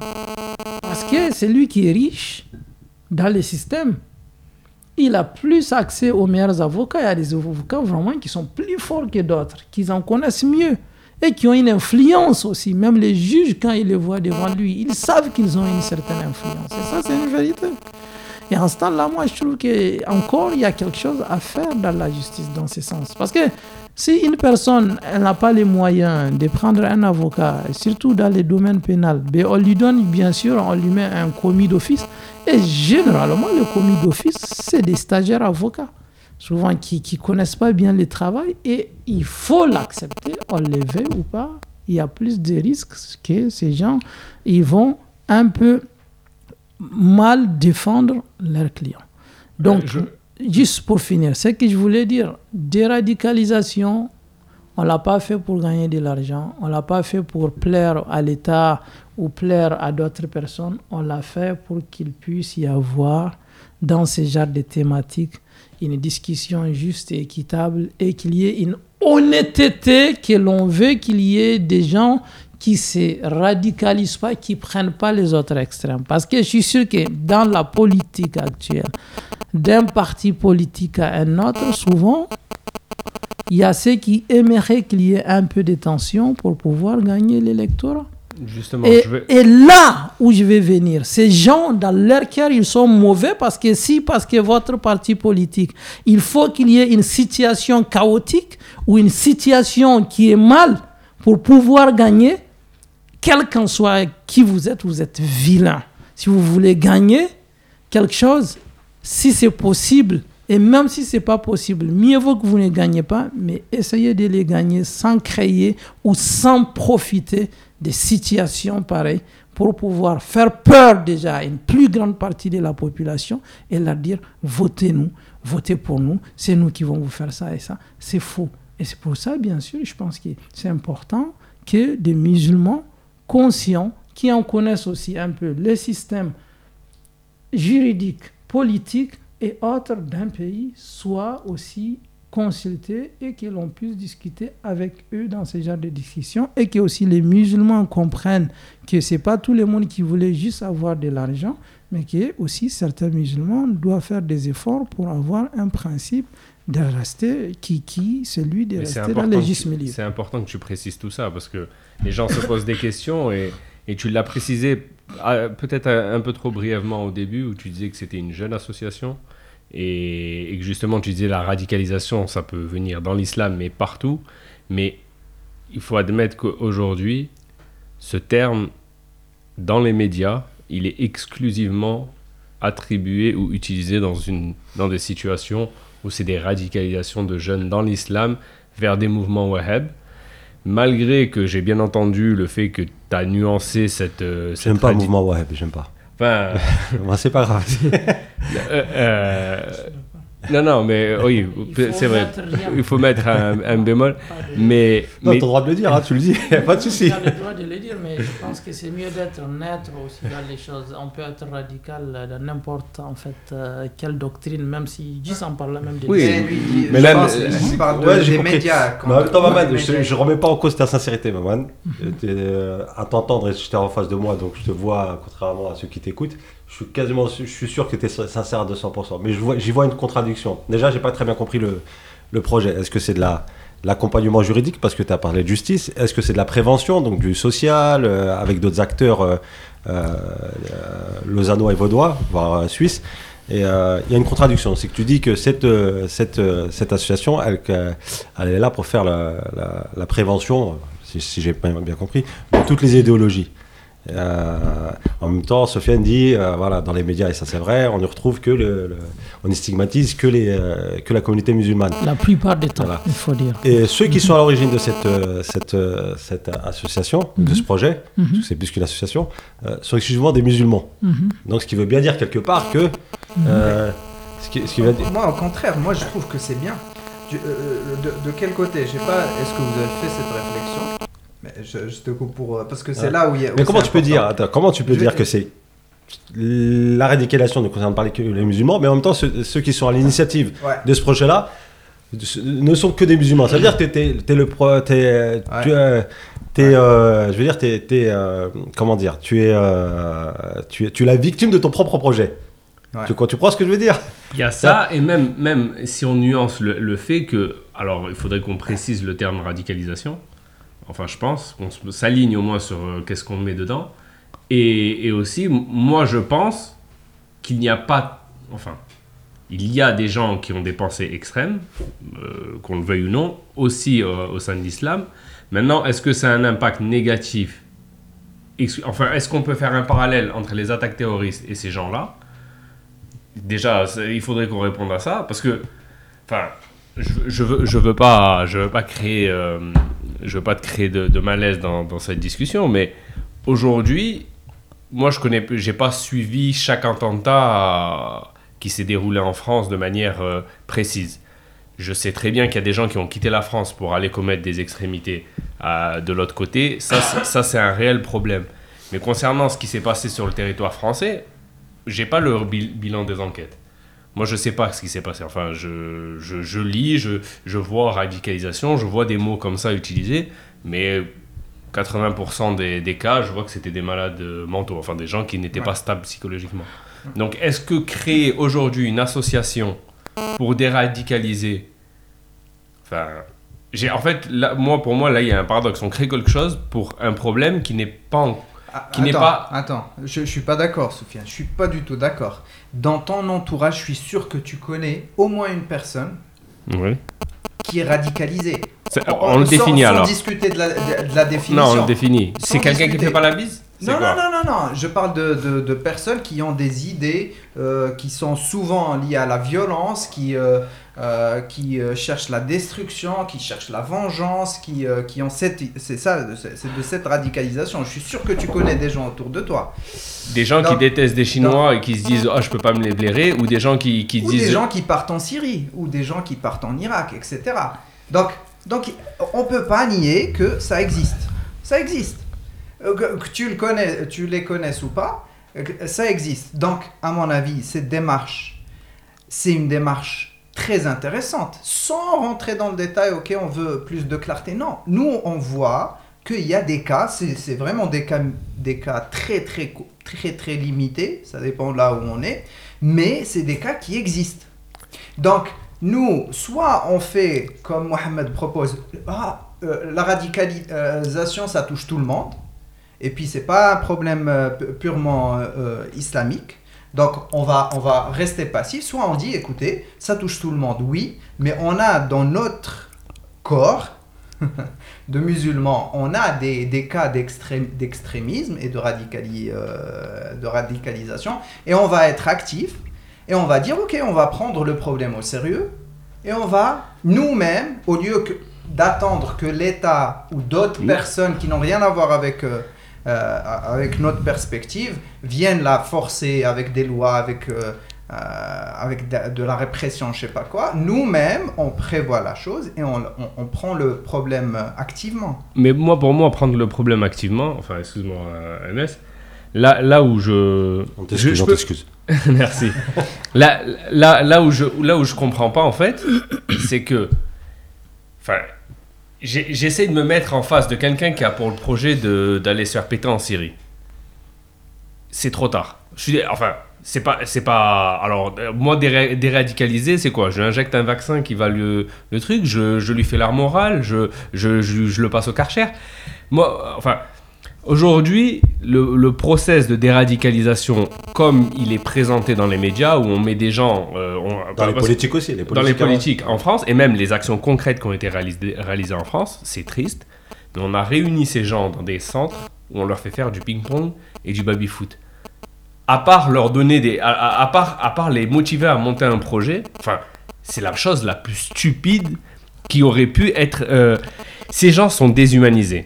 Alors, euh, s'il vous plaît, je pense que je dois parler dans ce sens. Ah, Alors, pourquoi on a fait une association déjà? Toi, tu dis, on amène des gens, ils jouent au ping-pong et autres. Et ça, c'est pas ce qui va les déradicaliser. C'est qui peut déradicaliser les gens ce que je dis, dans leur foi dans leur idéologie, c'est l'idéologie elle-même. Parce qu'ils n'écoutent que cette idéologie. Je vais vous dire, ok? Mhm. Supposons que moi, c'est l'idéologie islamique qui m'a, par exemple, qui a radicalisé quelqu'un. Parce que qu'est-ce qu'on appelle déjà en fait radicalisation? Ce n'est pas l'esprit de vouloir aller en Syrie ou faire d'attentats, non, pas du tout. Être radical, ça veut dire tout simplement, vous, vous avez une idée et sur cette idée, vous êtes borné là-dessus, que c'est toujours comme ça et que vous n'acceptez aucune autre critique et vous voulez écouter personne.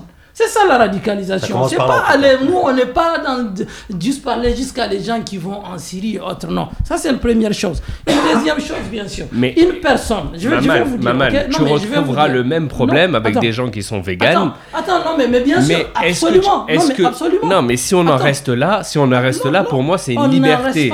C'est une liberté de choix. Si quelqu'un, si quelqu'un est convaincu qu'il faut être végane et qu'il faut pas manger de viande et pas manger de fromage pour lui, c'est une liberté d'opposition. Il a le droit d'être borné. Alors, avec tout le respect que j'ai pour tous les véganes, il a le droit d'être borné là-dedans. Et même, euh, enfin, je lui demande de ne pas aller attaquer les petits bouchers, euh, qu'il aille s'attaquer aux gros industriels. c'est ça le problème. C'est ça le mais voilà, c'est le passage à l'action. Moi, pour moi, la liberté des gens, elle doit être, elle doit être, elle doit être respectée. absolument. Si une fois, une personne, elle est végane, par exemple, je ne vais pas rester trop m'attarder dans le véganisme, ok? Si une personne, elle est végane, ok? Et qu'elle est végane juste pour elle-même. Mais elle ne regarde pas l'autre parce qu'il n'est pas végane. Comme si lui, maintenant, il, est, il est un carnivore et autre. Mais il n'y a aucun problème. Et c'est de la même manière et que tu nous peux dire la même chose. tu peux dire la même chose pour quelqu'un. Est-ce que tu, tu acceptes qu'il y ait une personne qui mhm. soit mhm. radicalisée Encore une fois, je, ne sais pas. Mais, c'est ça. Je sais pas. je sais pas ce que ça veut dire. Mais quelqu'un qui est borné sur une idéologie extrême, euh, rattachée à, des textes religieux mhm. euh, musulmans, mhm. est-ce que tu acceptes qu'il reste là-dedans tant, tant qu'il ne passe pas à l'acte? En fait, moi, c'est ça. Est-ce que est, que on est radical Mais, mais, mais, attendez, on ne peut pas penser de passer. Il y a des personnes, il n'y a pas besoin qu'une personne passe à l'acte pour qu'elle devienne radicale. C'est ce que j'ai dit. Faites très attention. Faites très attention à ça. Quelqu'un, comme on a dit, ok, elle est végane, elle mange truc. C'est pour elle son problème. C'est son choix de vie, son mode d'alimentation et on respecte. Et quelqu'un aussi qui lui, il veut aller à la mosquée, faire ses prières. Il fait ses prières, il ne rentre pas dans, un peu dans les affaires des autres et autres. Ça aussi, il ne nous cause aucune nuisance, aucune atteinte. C'est pas notre problème, c'est sa liberté.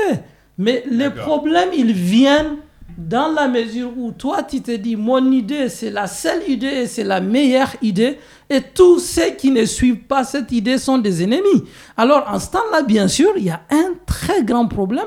Et le problème, si on va revenir sur la radicalisation de l'islam, il ne touche pas les non-musulmans, il touche les musulmans en premier. Parce que si quelqu'un dans son islam, il est radicalisé, moi, il va me regarder comme si je suis un mauvais musulman, je suis mauvais, il me regarde comme un mécréant aussi. Et aussi, c'est dans ce sens, bien sûr, moi, je dis, au lieu de laisser seulement des médias qui, ils ne savent même pas, tu peux demander à quelqu'un c'est quoi l'islam? Moi, au moins, j'ai étudié l'islam, j'ai étudié le Coran, j'ai étudié les hadiths. J'arrive à dire quelque chose. J'arrive à dire même dans l'islam, qu'est-ce que l'islam, elle dit par rapport à ce genre de personnes? L'autre, il n'arrive pas à le dire. Tout ce qu'il va dire, c'est leur propre doctrine, leur penchant politique et autres, qu'est-ce qu'ils leur ont dit? Est-ce que donc, comme Anas le disait, on va juste rester dire, ok, dans tous les cas, ils peuvent continuer de dire ce qu'ils veulent et que nous, musulmans, si on parle de ces sujets, c'est comme si nous aussi, on accepte de, de un peu, déjà, il y a d'autres, on dit ils sont radicaux et nous aussi, on est en train de les accuser de radicalisme. Non, c'est nous qui doivent agir en première. Et si tu vas guérir quelqu'un qui a par exemple, qui est vraiment borné dans ses idées de l'islam, il faut pas penser que c'est avec quand il lui dit va voir un psychologue ou va jouer au foot que ça va changer, ça va rien lui changer. Ce qui va lui changer les choses, c'est de lui dire mais tu sais, Dieu est aussi dans le Coran, Qu'est-ce qu'il a dit? Il a dit aux êtres humains, non mais attends, il a dit aux êtres humains, il faut respecter l'autre. Tu sais qu'est-ce que le prophète il a dit? Il faut respecter son voisin. Il faut... Et donc, comme ça, il aura une ouverture d'esprit plus naturelle qui va lutter contre sa radicalisation que tout ce que vous voulez faire d'autre comme système. Parce que comme il est radicalisé par cette idée, c'est dans cette idée qu'il faut trouver les moyens de les, changer. On ne change pas les gens. Voilà, on peut changer l'idée d'une personne et on peut la changer si elle est croyante dans son idée. C'est là où j'ai mes de grands doutes, c'est que comme tu as des partisans, un fan de, du, je prends, je prends l'équipe du Barça, tu peux pas lui parler du Real de Madrid pendant 150 ans et d'un coup il va aimer le Real de Madrid.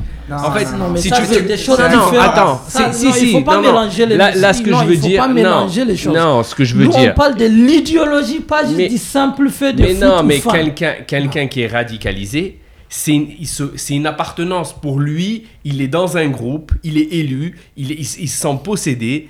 Enfin, je, je parle mal d'eux, mais enfin, je les, je les plains. Mais c'est des gens qui qui sont convaincus, mais vraiment euh, dans les deux sens, con et vaincu, et convaincus que, que c'est les seuls à, voir la vérité. Et ils voient tout le reste comme, comme des gens faux. Donc quand quelqu'un de l'extérieur va venir et va lui, va lui ramener une autre idée, c'est pour ça que j'ai fait le parallèle avec le Barça, qui est ridicule, je suis d'accord, mais c'est simplement pour montrer que tu es en train de parler à un fanatique, à un fan, quelqu'un qui est en train de supporter, un supporter. Mais tu peux pas lui parler. Au, moins, je pense que ça, c'est pas euh, euh, l'objectif de déradicaliser ces personnes-là. Je pense que c'est un, objectif qui est très lointain, comme tu dis, pour plusieurs raisons, parce qu'ils sont, euh, ils sont dans leur bulle. Mais par contre, il faut pas quand nous, nous-mêmes, quand on ferme les yeux et qu'on dit ça c'est pas un problème, ça nous concerne pas, il faut pour nous-mêmes, pas pour le déradicaliser, peut-être ça on le retrouve pas, mais pour nos concurrents, nous. Et si tu fais rien, si tu fais rien, tu dis rien, euh, euh, euh, il faut que les gens, quand ils rentrent, par exemple, à une mosquée, à une association, etc., il faut qu'ils entendent ce discours. Alors que ce discours, il, il, il, il est encore absent. tabou chez nous, les musulmans, ces discours. Pourquoi je dis ça? Pour deux raisons déjà. La première raison, je te dis, si tu penses qu'un musulman, il est radicalisé. Euh, venons à la radicalisation islamique, bien que malheureusement, ce que tu as dit, il est vrai, il y a une injustice. Dès qu'on dit radicalisation de nos jours, 90%, ils pensent aux musulmans. Et j'en ai parlé en public quand il y a eu une formation sur la, la radicalisation. Ici à Lausanne, il y avait des autorités aussi qui sont venues de la police pour dire que quand Paddock aux États-Unis, il a pris son arme, Las Vegas, il a tué des gens, vous n'avez jamais dit qu'il est, qu'il, est terroriste parce qu'il ne s'appelle pas Ahmad. Donc moi, je ne suis pas là pour faire des. Moi, je voulais la vérité.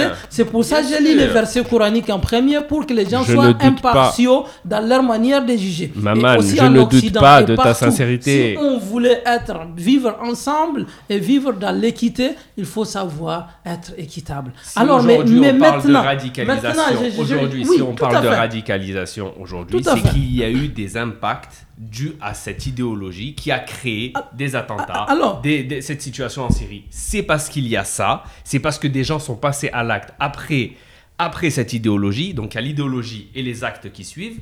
C'est parce qu'il y a eu ces actes qui ont suivi qu'aujourd'hui on parle de déradicalisation. Il n'y a, aucune association au monde qui est ouverte pour déradicaliser les véganes ou déradicaliser les fans du Barça. Non, attends, là où je te rejoins, là, je te rejoins pas, c'est que tu, tu lis euh, la radicalisation aux événements euh, géopolitiques. Alors que mais nous, on n'est pas dans. Les, termes... Nous, on est déjà à Lausanne, en Suisse. Moi, je parle pas des Syriens, s'il vous plaît. Voilà. Qu'est-ce qui est allé en Irak et autres. Non. Moi, je parle des choses toutes simples. Allez-y, lisez mon objectif, c'est quoi? J'ai fait des petites conférences dans des écoles à des enfants, à des grands, et ce que je fais pour leur dire adopter un juste milieu. C'est ça déjà, c'est une prévention. Ce n'est pas prendre quelqu'un qu'on dit il est radicalisé et je l'amène, je dis assieds-toi, tu es radicalisé, on va te déradicaliser, radicaliser. Je suis qui pour faire ça? C'est pas ça. Mais je sais que si je vais rendre, comprendre aux gens de garder le juste milieu, même celui qui est dans l'extrême, si son extrémisme c'est dans une idée qu'il a, c'est dans cette idée que je dois trouver la solution, pas quelque part. Et je peux revenir dans ton, ta situation même de football. Si quelqu'un il est 100% fan de Barcelone, si je vais lui faire devenir un peu moins fan de Barcelone, si je suis stratégique, je suis obligé de lui montrer quels certains défauts de Barcelone pour qu'il commence à se détacher de Barcelone. Mais quand je vais lui dire bien sûr les autres choses des autres, il va pas, il, comprend rien que Barcelone. Alors c'est pareil dans l'islam aussi. Si j'ai quelqu'un, si c'est vraiment il est radicalisé dans l'islam et il me dit que c'est, il aime Dieu, il aime son prophète, alors je vais lui dire voilà comment les prophètes il a fait. Et c'est pas faux, je vais pas les fabriquer. Et on a eu des exemples. Et c'est pour ça que j'ai dit à ma mosquée, un jour il y avait un homme. Et à ceux qui sont très zélés, un homme, euh, euh, Othman bin Maz'oun, si je ne me trompe pas, ou, Abu Darda, un des deux. Il priait toute la nuit, toute la nuit il gênait, il, il commerçait plus même avec sa femme alors qu'elle a un droit sur lui. Son corps a un droit pour lui, pour se reposer. Alors qu'il doit aussi manger, c'est un droit pour lui. Et puis sa femme, elle s'est plainte chez le prophète, wassalam. Et ça, c'est une radicalisation déjà de cet homme. Et le prophète lui a dit, écoute, je suis le plus pieux de tous les croyants. Mais je gêne et je rends les jeunes. Donc je ne jeûne pas toujours. Et toi, tu es qui encore? Moi, je suis plus pieux. C'est moi qui Allah a envoyé. Moi-même, il y a des jours que je ne jeûne pas. Tu penses quand tu jeûnes tous les jours, c'est ça, tu es meilleur? Moi, j'ai pris la nuit et je dors aussi la nuit. Je prends des repos. Et toi, tu ne prends plus de repos? Je commerce avec euh, mes épouses, ça veut dire que je leur donne un temps aussi, parce qu'elles ont un droit sur moi. Alors, et toi, tu, tu oublies ton épouse, c'est terminé. Alors, tu vois, cette personne, où est-ce que je peux trouver la solution de les raisonner pour qu'il y ait un juste milieu si je ne passe pas par l'islam lui-même? C'est ça la question. Je pas en jouant au ping-pong. Il a déjà joué au ping-pong avant. Je suis désolé. Il ne faut pas qu'il pense quand il lui amène jouer au ping-pong ou au football, il va changer. Il ne va pas changer. Ce qui va les faire changer, c'est qu'ils acceptent d'être équitables et même dans leur manière de traiter tout le monde. Et dans cette manière, après, maintenant, on trouve dans ce qu'ils pensent être juste. Et dedans, on va les changer. Mais sinon, il n'y a pas d'autre solution. Et à mon sens, moi, ce que je prends, c'est ça.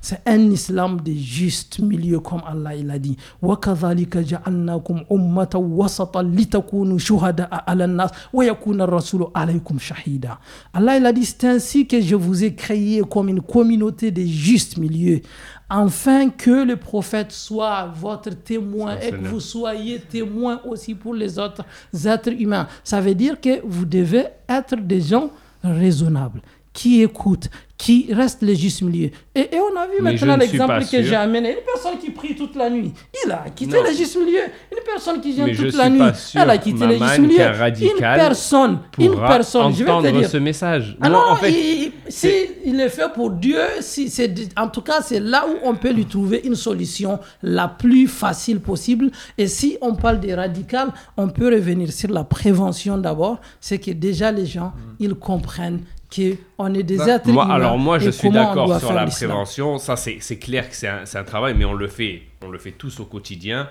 Quand, quand sur, nos proches, quand quelqu'un va nous sortir quelque chose qui ne correspond pas aux valeurs en général de, de, de l'islam du prophète sallam, eh ben on va lui dire euh, nuance tes choses, ça ça correspond à rien. Là où moi je m'étonne, c'est ce qu'on a évoqué au tout début de l'entretien, c'est que cette idéologie, c'est ce que c'était le, mon raisonnement tout à l'heure que je que pas terminé. Il y a l'idéologie, il y a les résultats de l'idéologie, mais on parle pas de la source de l'idéologie. On parle pas d'où ça vient les gens qui ont radicalisé, je suis désolé, c'était pas des véganes. Excuse-moi de revenir sur des choses qui sont un peu, un peu, un peu rigolotes, mais c'est des gens, ils se sont basés sur des choses. Il y a des théoriciens, des gens qui ont formalisé, qui ont inventé, qui ont euh, coupé, collé, effacé des textes pour rendre radicales certaines personnes. Et moi, je pense que en fait, c'est là le, le, le, le nerf de la guerre. C'est là où il faut retourner dans ces textes qui ont été coupés, autres pour leur donner les textes en entier.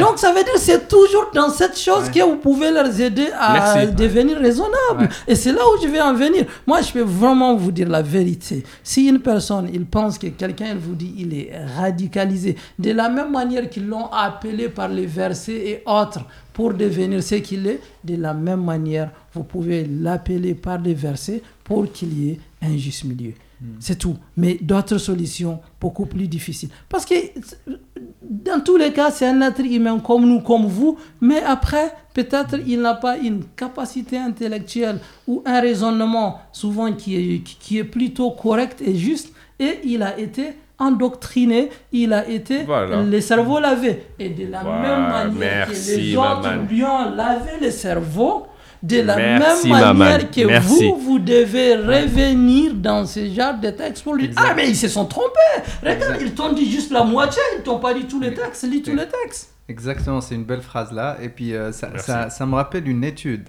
Euh, comme, comme, il a dit, de la même manière, d'autres lui ont lavé le cerveau avec des histoires. Euh, euh, bah, nous aussi, avec un peu de, bah, des, des, initiatives comme ça, euh, ça, ça, pourrait mettre le, comment dire, le bidra, le, la graine, mhm. la graine. Et puis il y a une étude qui a fait, et puis qui, bon, le, résultat c'était que en moyenne, ça prend 8 ans entre le temps qu'un qu'un membre d'une secte, si, si, tu es membre d'une secte, euh, le, premier moment où tu as un doute, où tu vois qu'il y a une incohérence, en moyenne, ça prend 8 ans pour, euh, pour décider de dire ok, j'arrête, euh, là, il y a beaucoup de problèmes. Et puis...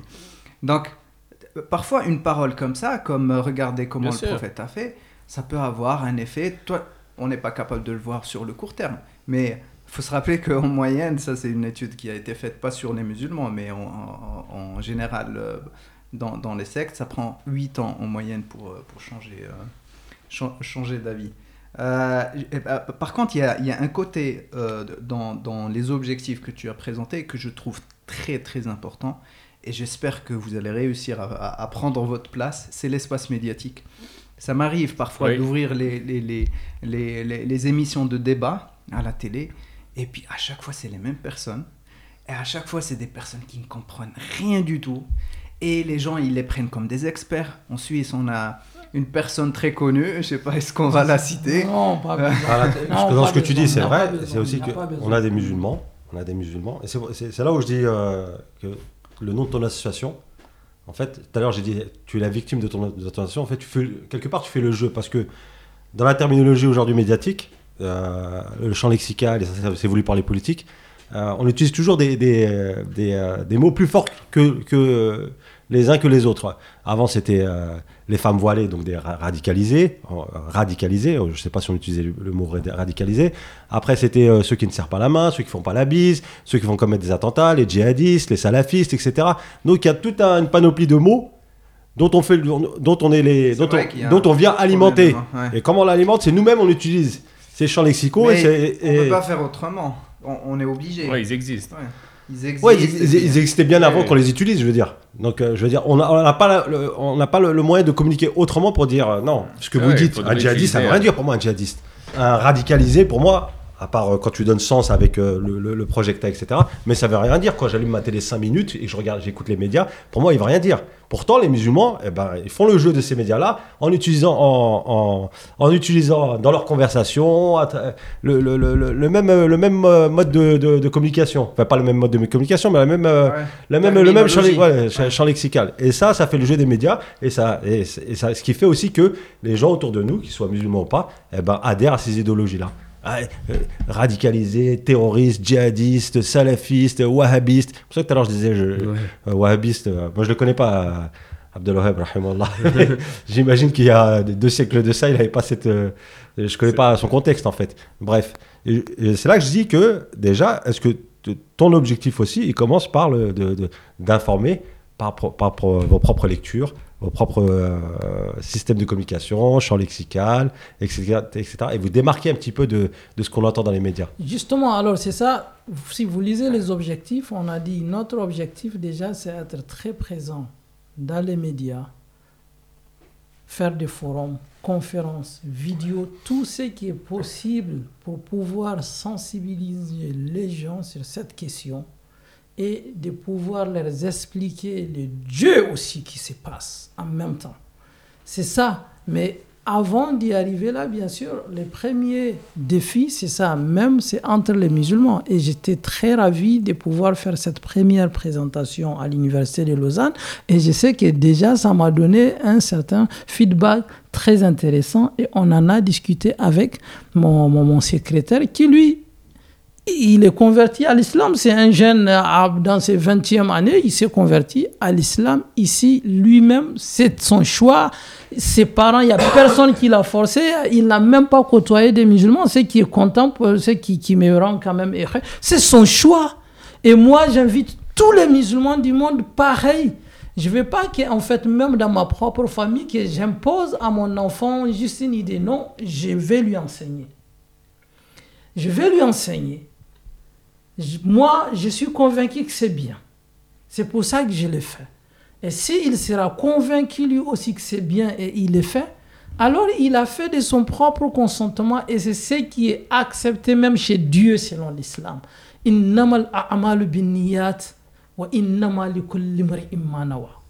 Le prophète, il a dit en fait, chaque œuvre ne valent que par son intention. Donc si moi j'ai et, vécu dans la maison d'étudiants où j'ai eu des, des, des, des, collègues iraniennes qui sont venues, elles portaient les voiles chez elles parce qu'on les a imposé les voiles. D'accord?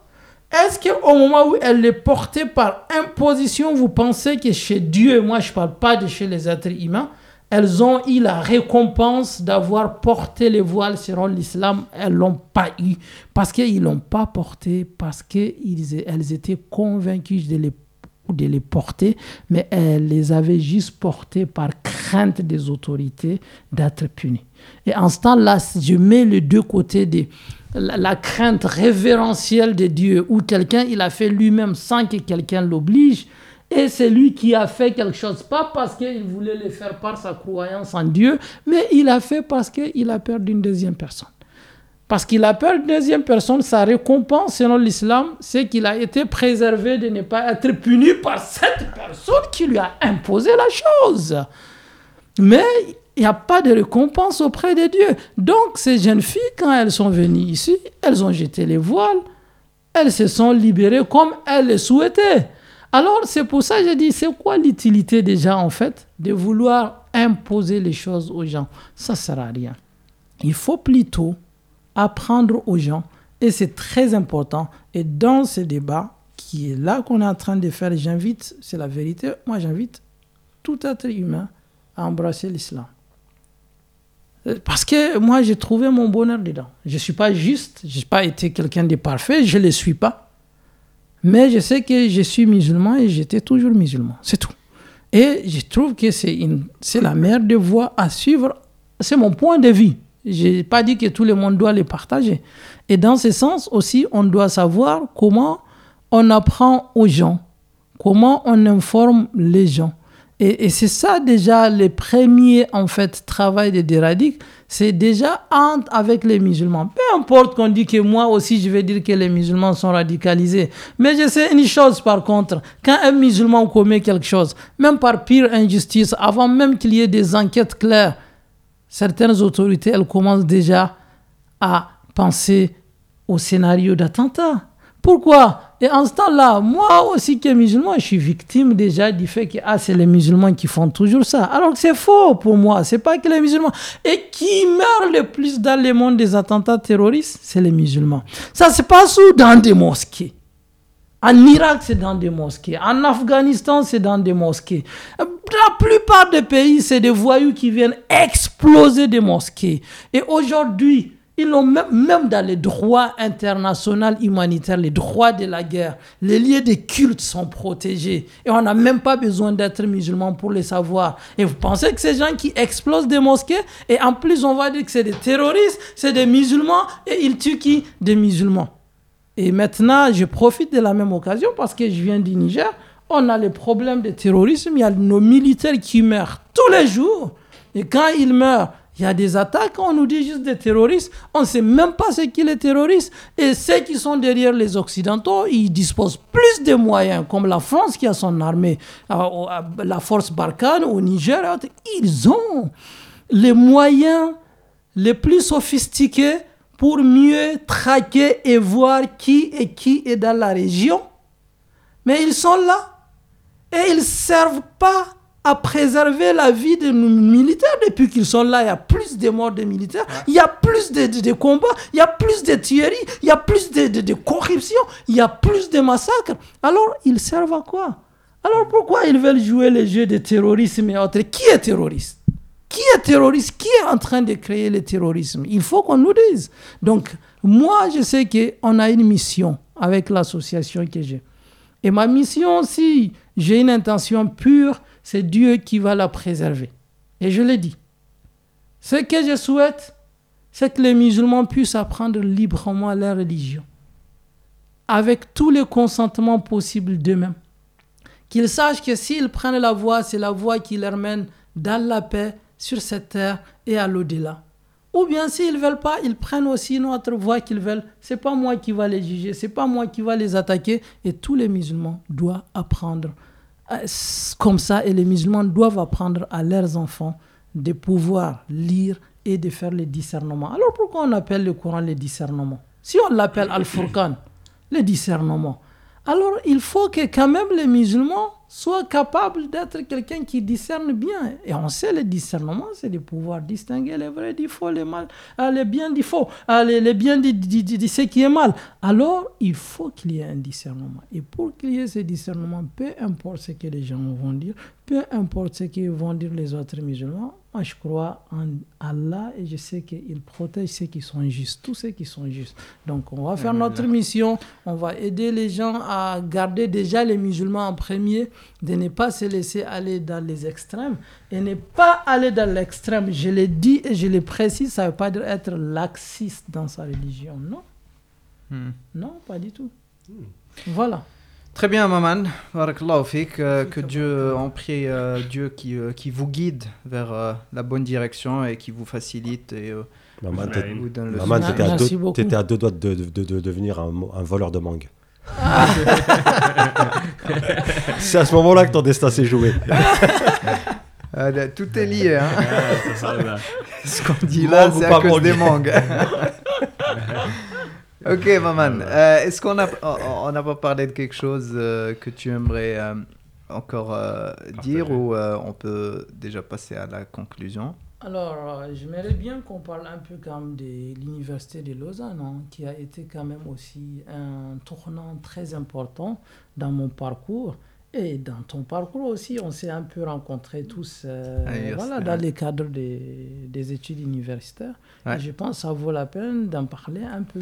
Ouais, vas-y. Donc, euh, voilà, je vais dire que l'université de Lausanne euh, a été aussi très utile dans ma vie et je sais qu'elle est utile dans la vie de beaucoup des étudiants et de beaucoup d'autres personnes qui ont étudié avant.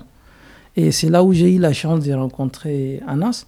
Et en travers l'université de Lausanne aussi, hein, que j'ai rencontré Sofiane, et Mohamed aussi, dans la mesure où tu venais à l'association, voilà, au groupe euh, musulman universitaire. Donc ça veut dire que déjà, à mon sens, on doit encourager les musulmans à la recherche de la science.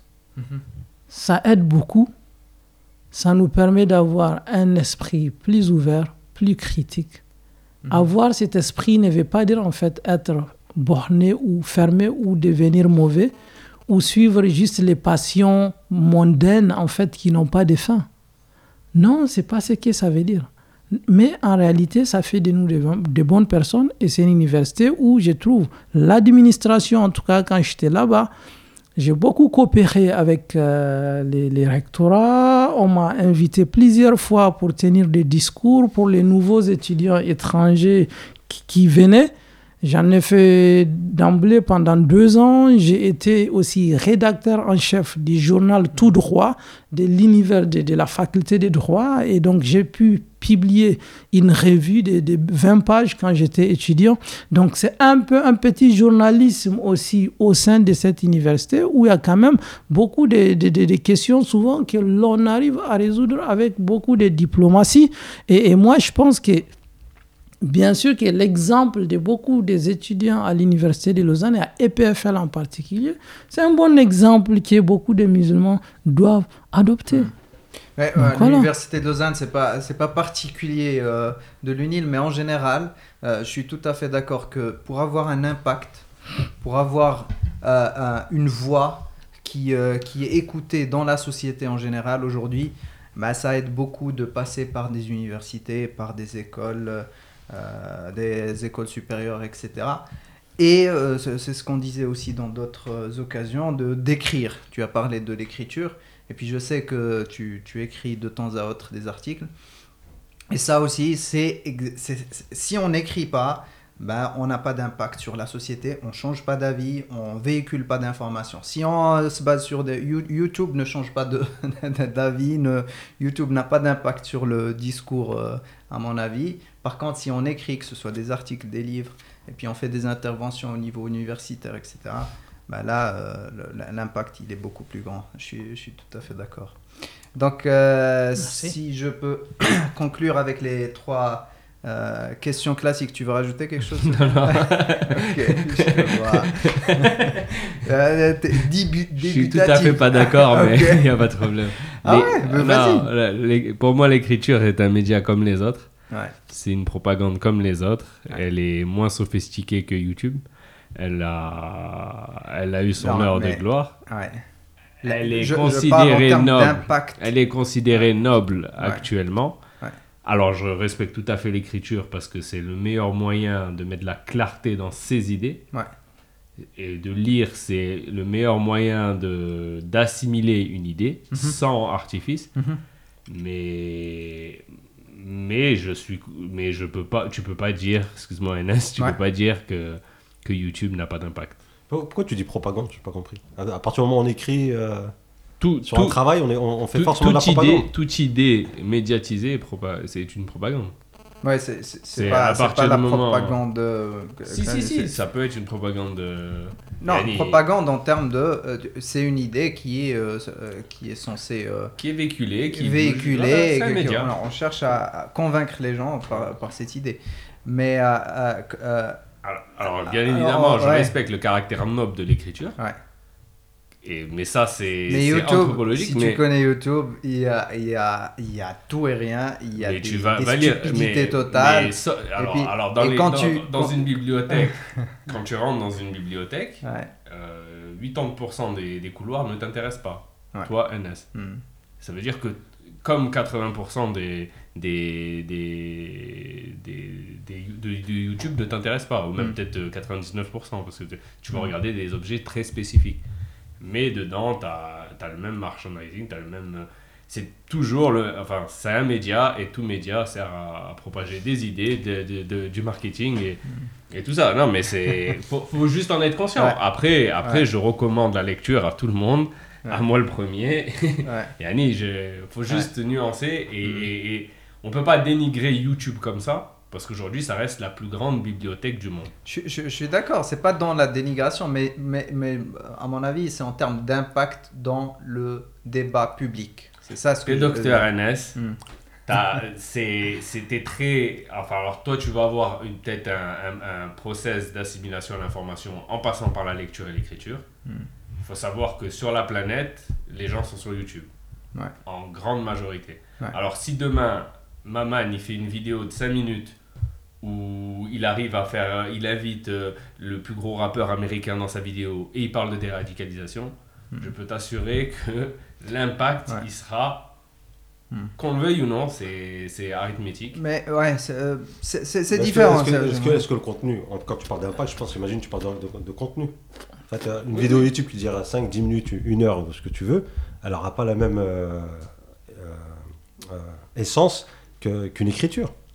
Mais ça, ça, ça, pour moi, Après, qu'il que la majorité de la population suive euh, d'une manière ou d'une autre YouTube, etc. Ça, c'est encore autre chose. je veux dire, quelqu'un qui est dans l'écriture, qui fait les, tâches de ses travaux à travers un bouquin sur lequel il a passé des années, et une personne qui passe 30 euh, euh, minutes. une année à faire une, non. Mais en fait, non, mais alors je suis conscient et je, je respecte, et il y a un caractère noble dans l'écriture. Et même, par là, quand Dieu il commence euh, le Coran où il dit Iqra, il y a, y, a, y a un aspect qui nous dépasse. Ça, j'en ai conscient. Maintenant, le véhicule YouTube, Aujourd'hui, pour moi, il a pris le dessus. Enfin, il, a une utilité euh, aussi dans, Mais justement, moi, j'ai bien compris, Anna, ce qu'il voulait dire et tu as un peu résumé. Alors, si l'on utilise YouTube, si on aimerait toucher une plus grande partie de la population du monde, YouTube, je pense que c'est un des meilleurs moyens aujourd'hui. Voilà. Mais si on a une cible en fait spécifique des intellectuels et autres, sache qu'ils ne regardent pas YouTube encore. Et même moi, je ne me, je me considère pas comme un intellectuel, mais je trouve qu'il y a trop de salades dans YouTube parce que c'est la maison de tout le monde, de nullité aussi. Ça veut dire n'importe quelle personne dans le monde aujourd'hui parce qu'il a son attel, déjà son téléphone portable. Allô, bonjour, je suis qui et, il nous dit des de, bêtises. Bien sûr, il, peut y avoir des choses de qualité. Alors que pour écrire déjà, il y a l'orthographe à respecter, déjà pour commencer. Et il y a la grammaire à respecter. Vous, vous savez, je, vois encore des gens, ceux qui m'envoient juste un message vocal WhatsApp, et la personne qui va prendre le temps de m'écrire un message sur email ou sur mon WhatsApp, je peux déjà, à travers comment la personne, elle m'écrit, si c'est pas parler avec la bouche, comparer un peu mieux. Moi, par exemple, je ne suis pas né ici. Je n'ai pas le même accent français comme toi ou Mohamed. Et les enfants que j'ai travaillé avec, j'ai enseigné des années ici.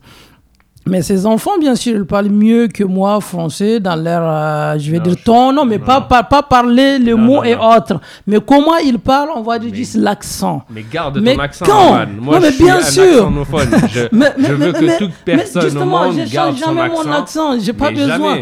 juste pour vous dire, mais par contre, Bien sûr, quand on écoute, on va clairement savoir que je ne suis pas quelqu'un totalement de la France ou de la Suisse, il n'y a aucun problème. Mais quand on va dire écrivez les deux, c'est une lettre officielle ou c'est quelque chose, mais il faut l'écrire pour convaincre les gens. Bien sûr qu'en ce temps-là, Peut-être l'autre, c'est un beau parleur sur YouTube, il va faire ses. Mais quand je. Et, c'est là où je dis tout à fait, ça, ça dépend de la cible. Si ma cible, c'est des intellectuels alors je passe par les grands journaux souvent où les gens doivent s'abonner même pour lire. vous savez que dans bien ces sûr, grands mais si je vais passer, tout à fait, non mais je malgré tout, bien sûr, mais il y a des parties absolument. mais si après je vais la masse, bien sûr je passe par YouTube, c'est moins cher, c'est gratuit. C'est tout. Mais si moi, je vais toucher quelques intellectuels que je souhaite. Et d'ailleurs, c'est ce qu'il dit. Si tu demandes un non politique, même ici et autre, est-ce qu'il a lu 24 heures aujourd'hui? Il y a beaucoup de chances qu'il a lu. Ou le temps, les grands journaux suisses. Mais si tu les regardes, tu les demandes peut-être depuis vraiment une semaine, même un mois, est-ce qu'il est rentré dans YouTube pour regarder? Peut-être non. Pourquoi? Parce qu'il a déjà fait l'expérience. Et, donc, moi, je dis ça dépend toujours des cibles. Vraiment. Si je vais cibler plus du monde entier, YouTube, je vais aller. C'est une discussion qu'on aura sûrement une autre fois parce que c'est souvent une idée qui revient à chaque fois. Euh, on, va, on, est, euh, on a dépassé 2h30, je pense. Euh, donc, on a, on a deux dernières questions traditionnelles qu'on pose à nos invités. la première question, si tu dois te définir en verbe. En trois verbes précisément. Trois verbes. c'est quoi? C'est euh, comment tu peux te définir euh, en trois verbes? Alors, euh, premièrement, une personne qui tient beaucoup non, au non, non, pas ah, des quel verbe? Des verbes. Ah, ah, avec juste des verbes. Ouais. Ok. Ah oui, ça c'est. Ouais, quand même. Ouais, eh bien, il faut que je trouve des. intéressant. Ouais, il faut. Hein. Verbes comme les verbes. Ouais, les verbes. Comme chanter, danser, autre. Ah ouais, ah, bah, chanter, danser. Ok, ok, ok. Ah, non, mais ça, faites attention. C'est parce que quand on nous apprend la conjugaison, c'est plus bon, c'est toujours chanter, danser. C'est plus bon aussi, c'est plus facile aussi. derrière manger, c'est normal. Et après courir pour le verre du troisième groupe. C'est vrai que la question c'est en dehors de euh, manger, dormir et euh, boire, manger. Intéressant, intéressant. Alors, euh, exiger, respecter.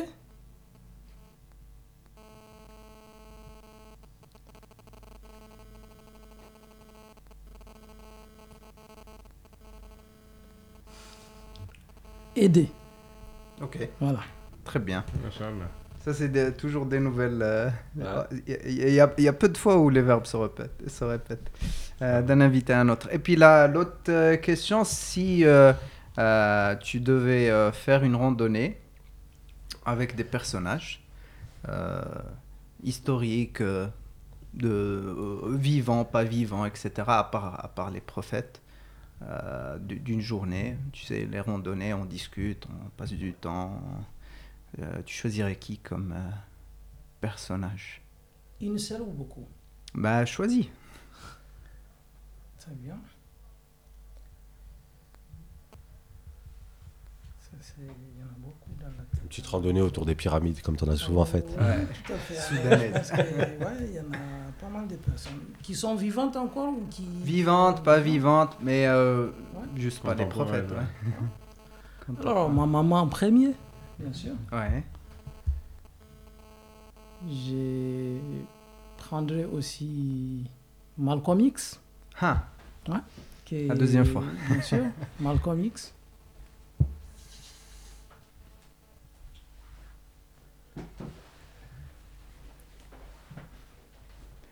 Donc Malcolm X a eu un impact sur... Euh, Absolument.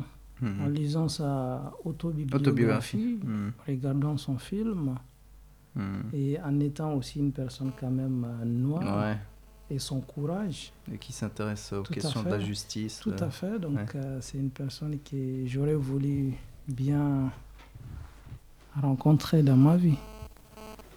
troisième personne il y a mon épouse. Eh, bien, sûr, mais il faut juste, il faut juste trois ou plus. Non, mais tu, choisis hein, des personnages comme ça. Alors oui, il faut encore, je pense, euh, ajouter plutôt après d'autres hein, que j'aurais bien voulu absolument euh, rencontrer. Mais vous avez à, lever malheureusement le prophète Mohamed.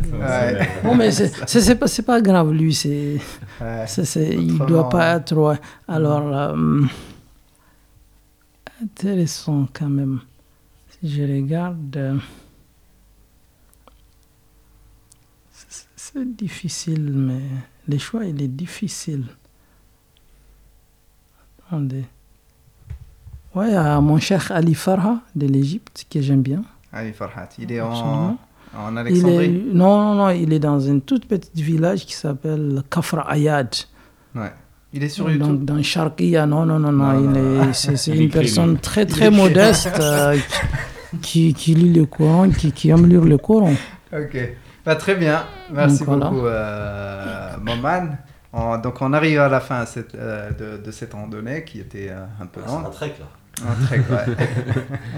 on, était, euh, on était ravis d'avoir euh, euh, Soufiane avec nous et bien sûr d'avoir Maman et d'apprendre autant de, de, choses. On te souhaite plein de succès. Et puis les gens qui veulent, qui veulent avoir plus d'informations sur sur tes projets, sur t'es pas sur les réseaux sociaux. Hein. Alors pour le moment, on est juste sur euh, deradic.ch. Mais mhm. aussi, on a créé un Facebook euh, mhm. au nom de Deradic. Il est tout récent, il n'y a rien qui est mis dedans encore. Et un Twitter aussi sur Deradic. 2 E R A D I K Deradic. Donc euh, voilà. Très bien. Donc on arrive à la fin. Merci beaucoup d'avoir euh, suivi euh, cet épisode. Et puis n'oubliez pas de la partager si vous avez des choses à nous communiquer. Euh, vous avez l'email, on est présent sur Twitter, Instagram, Facebook, etc. Partagez et puis réagissez. Si vous avez quoi que ce soit, contactez-nous et puis on est à l'écoute. barakallahu fikum, merci beaucoup à tous et puis à bientôt pour une prochaine randonnée. Salam alaikum. Wa alaikum salam wa rahmatullahi wa barakatuh.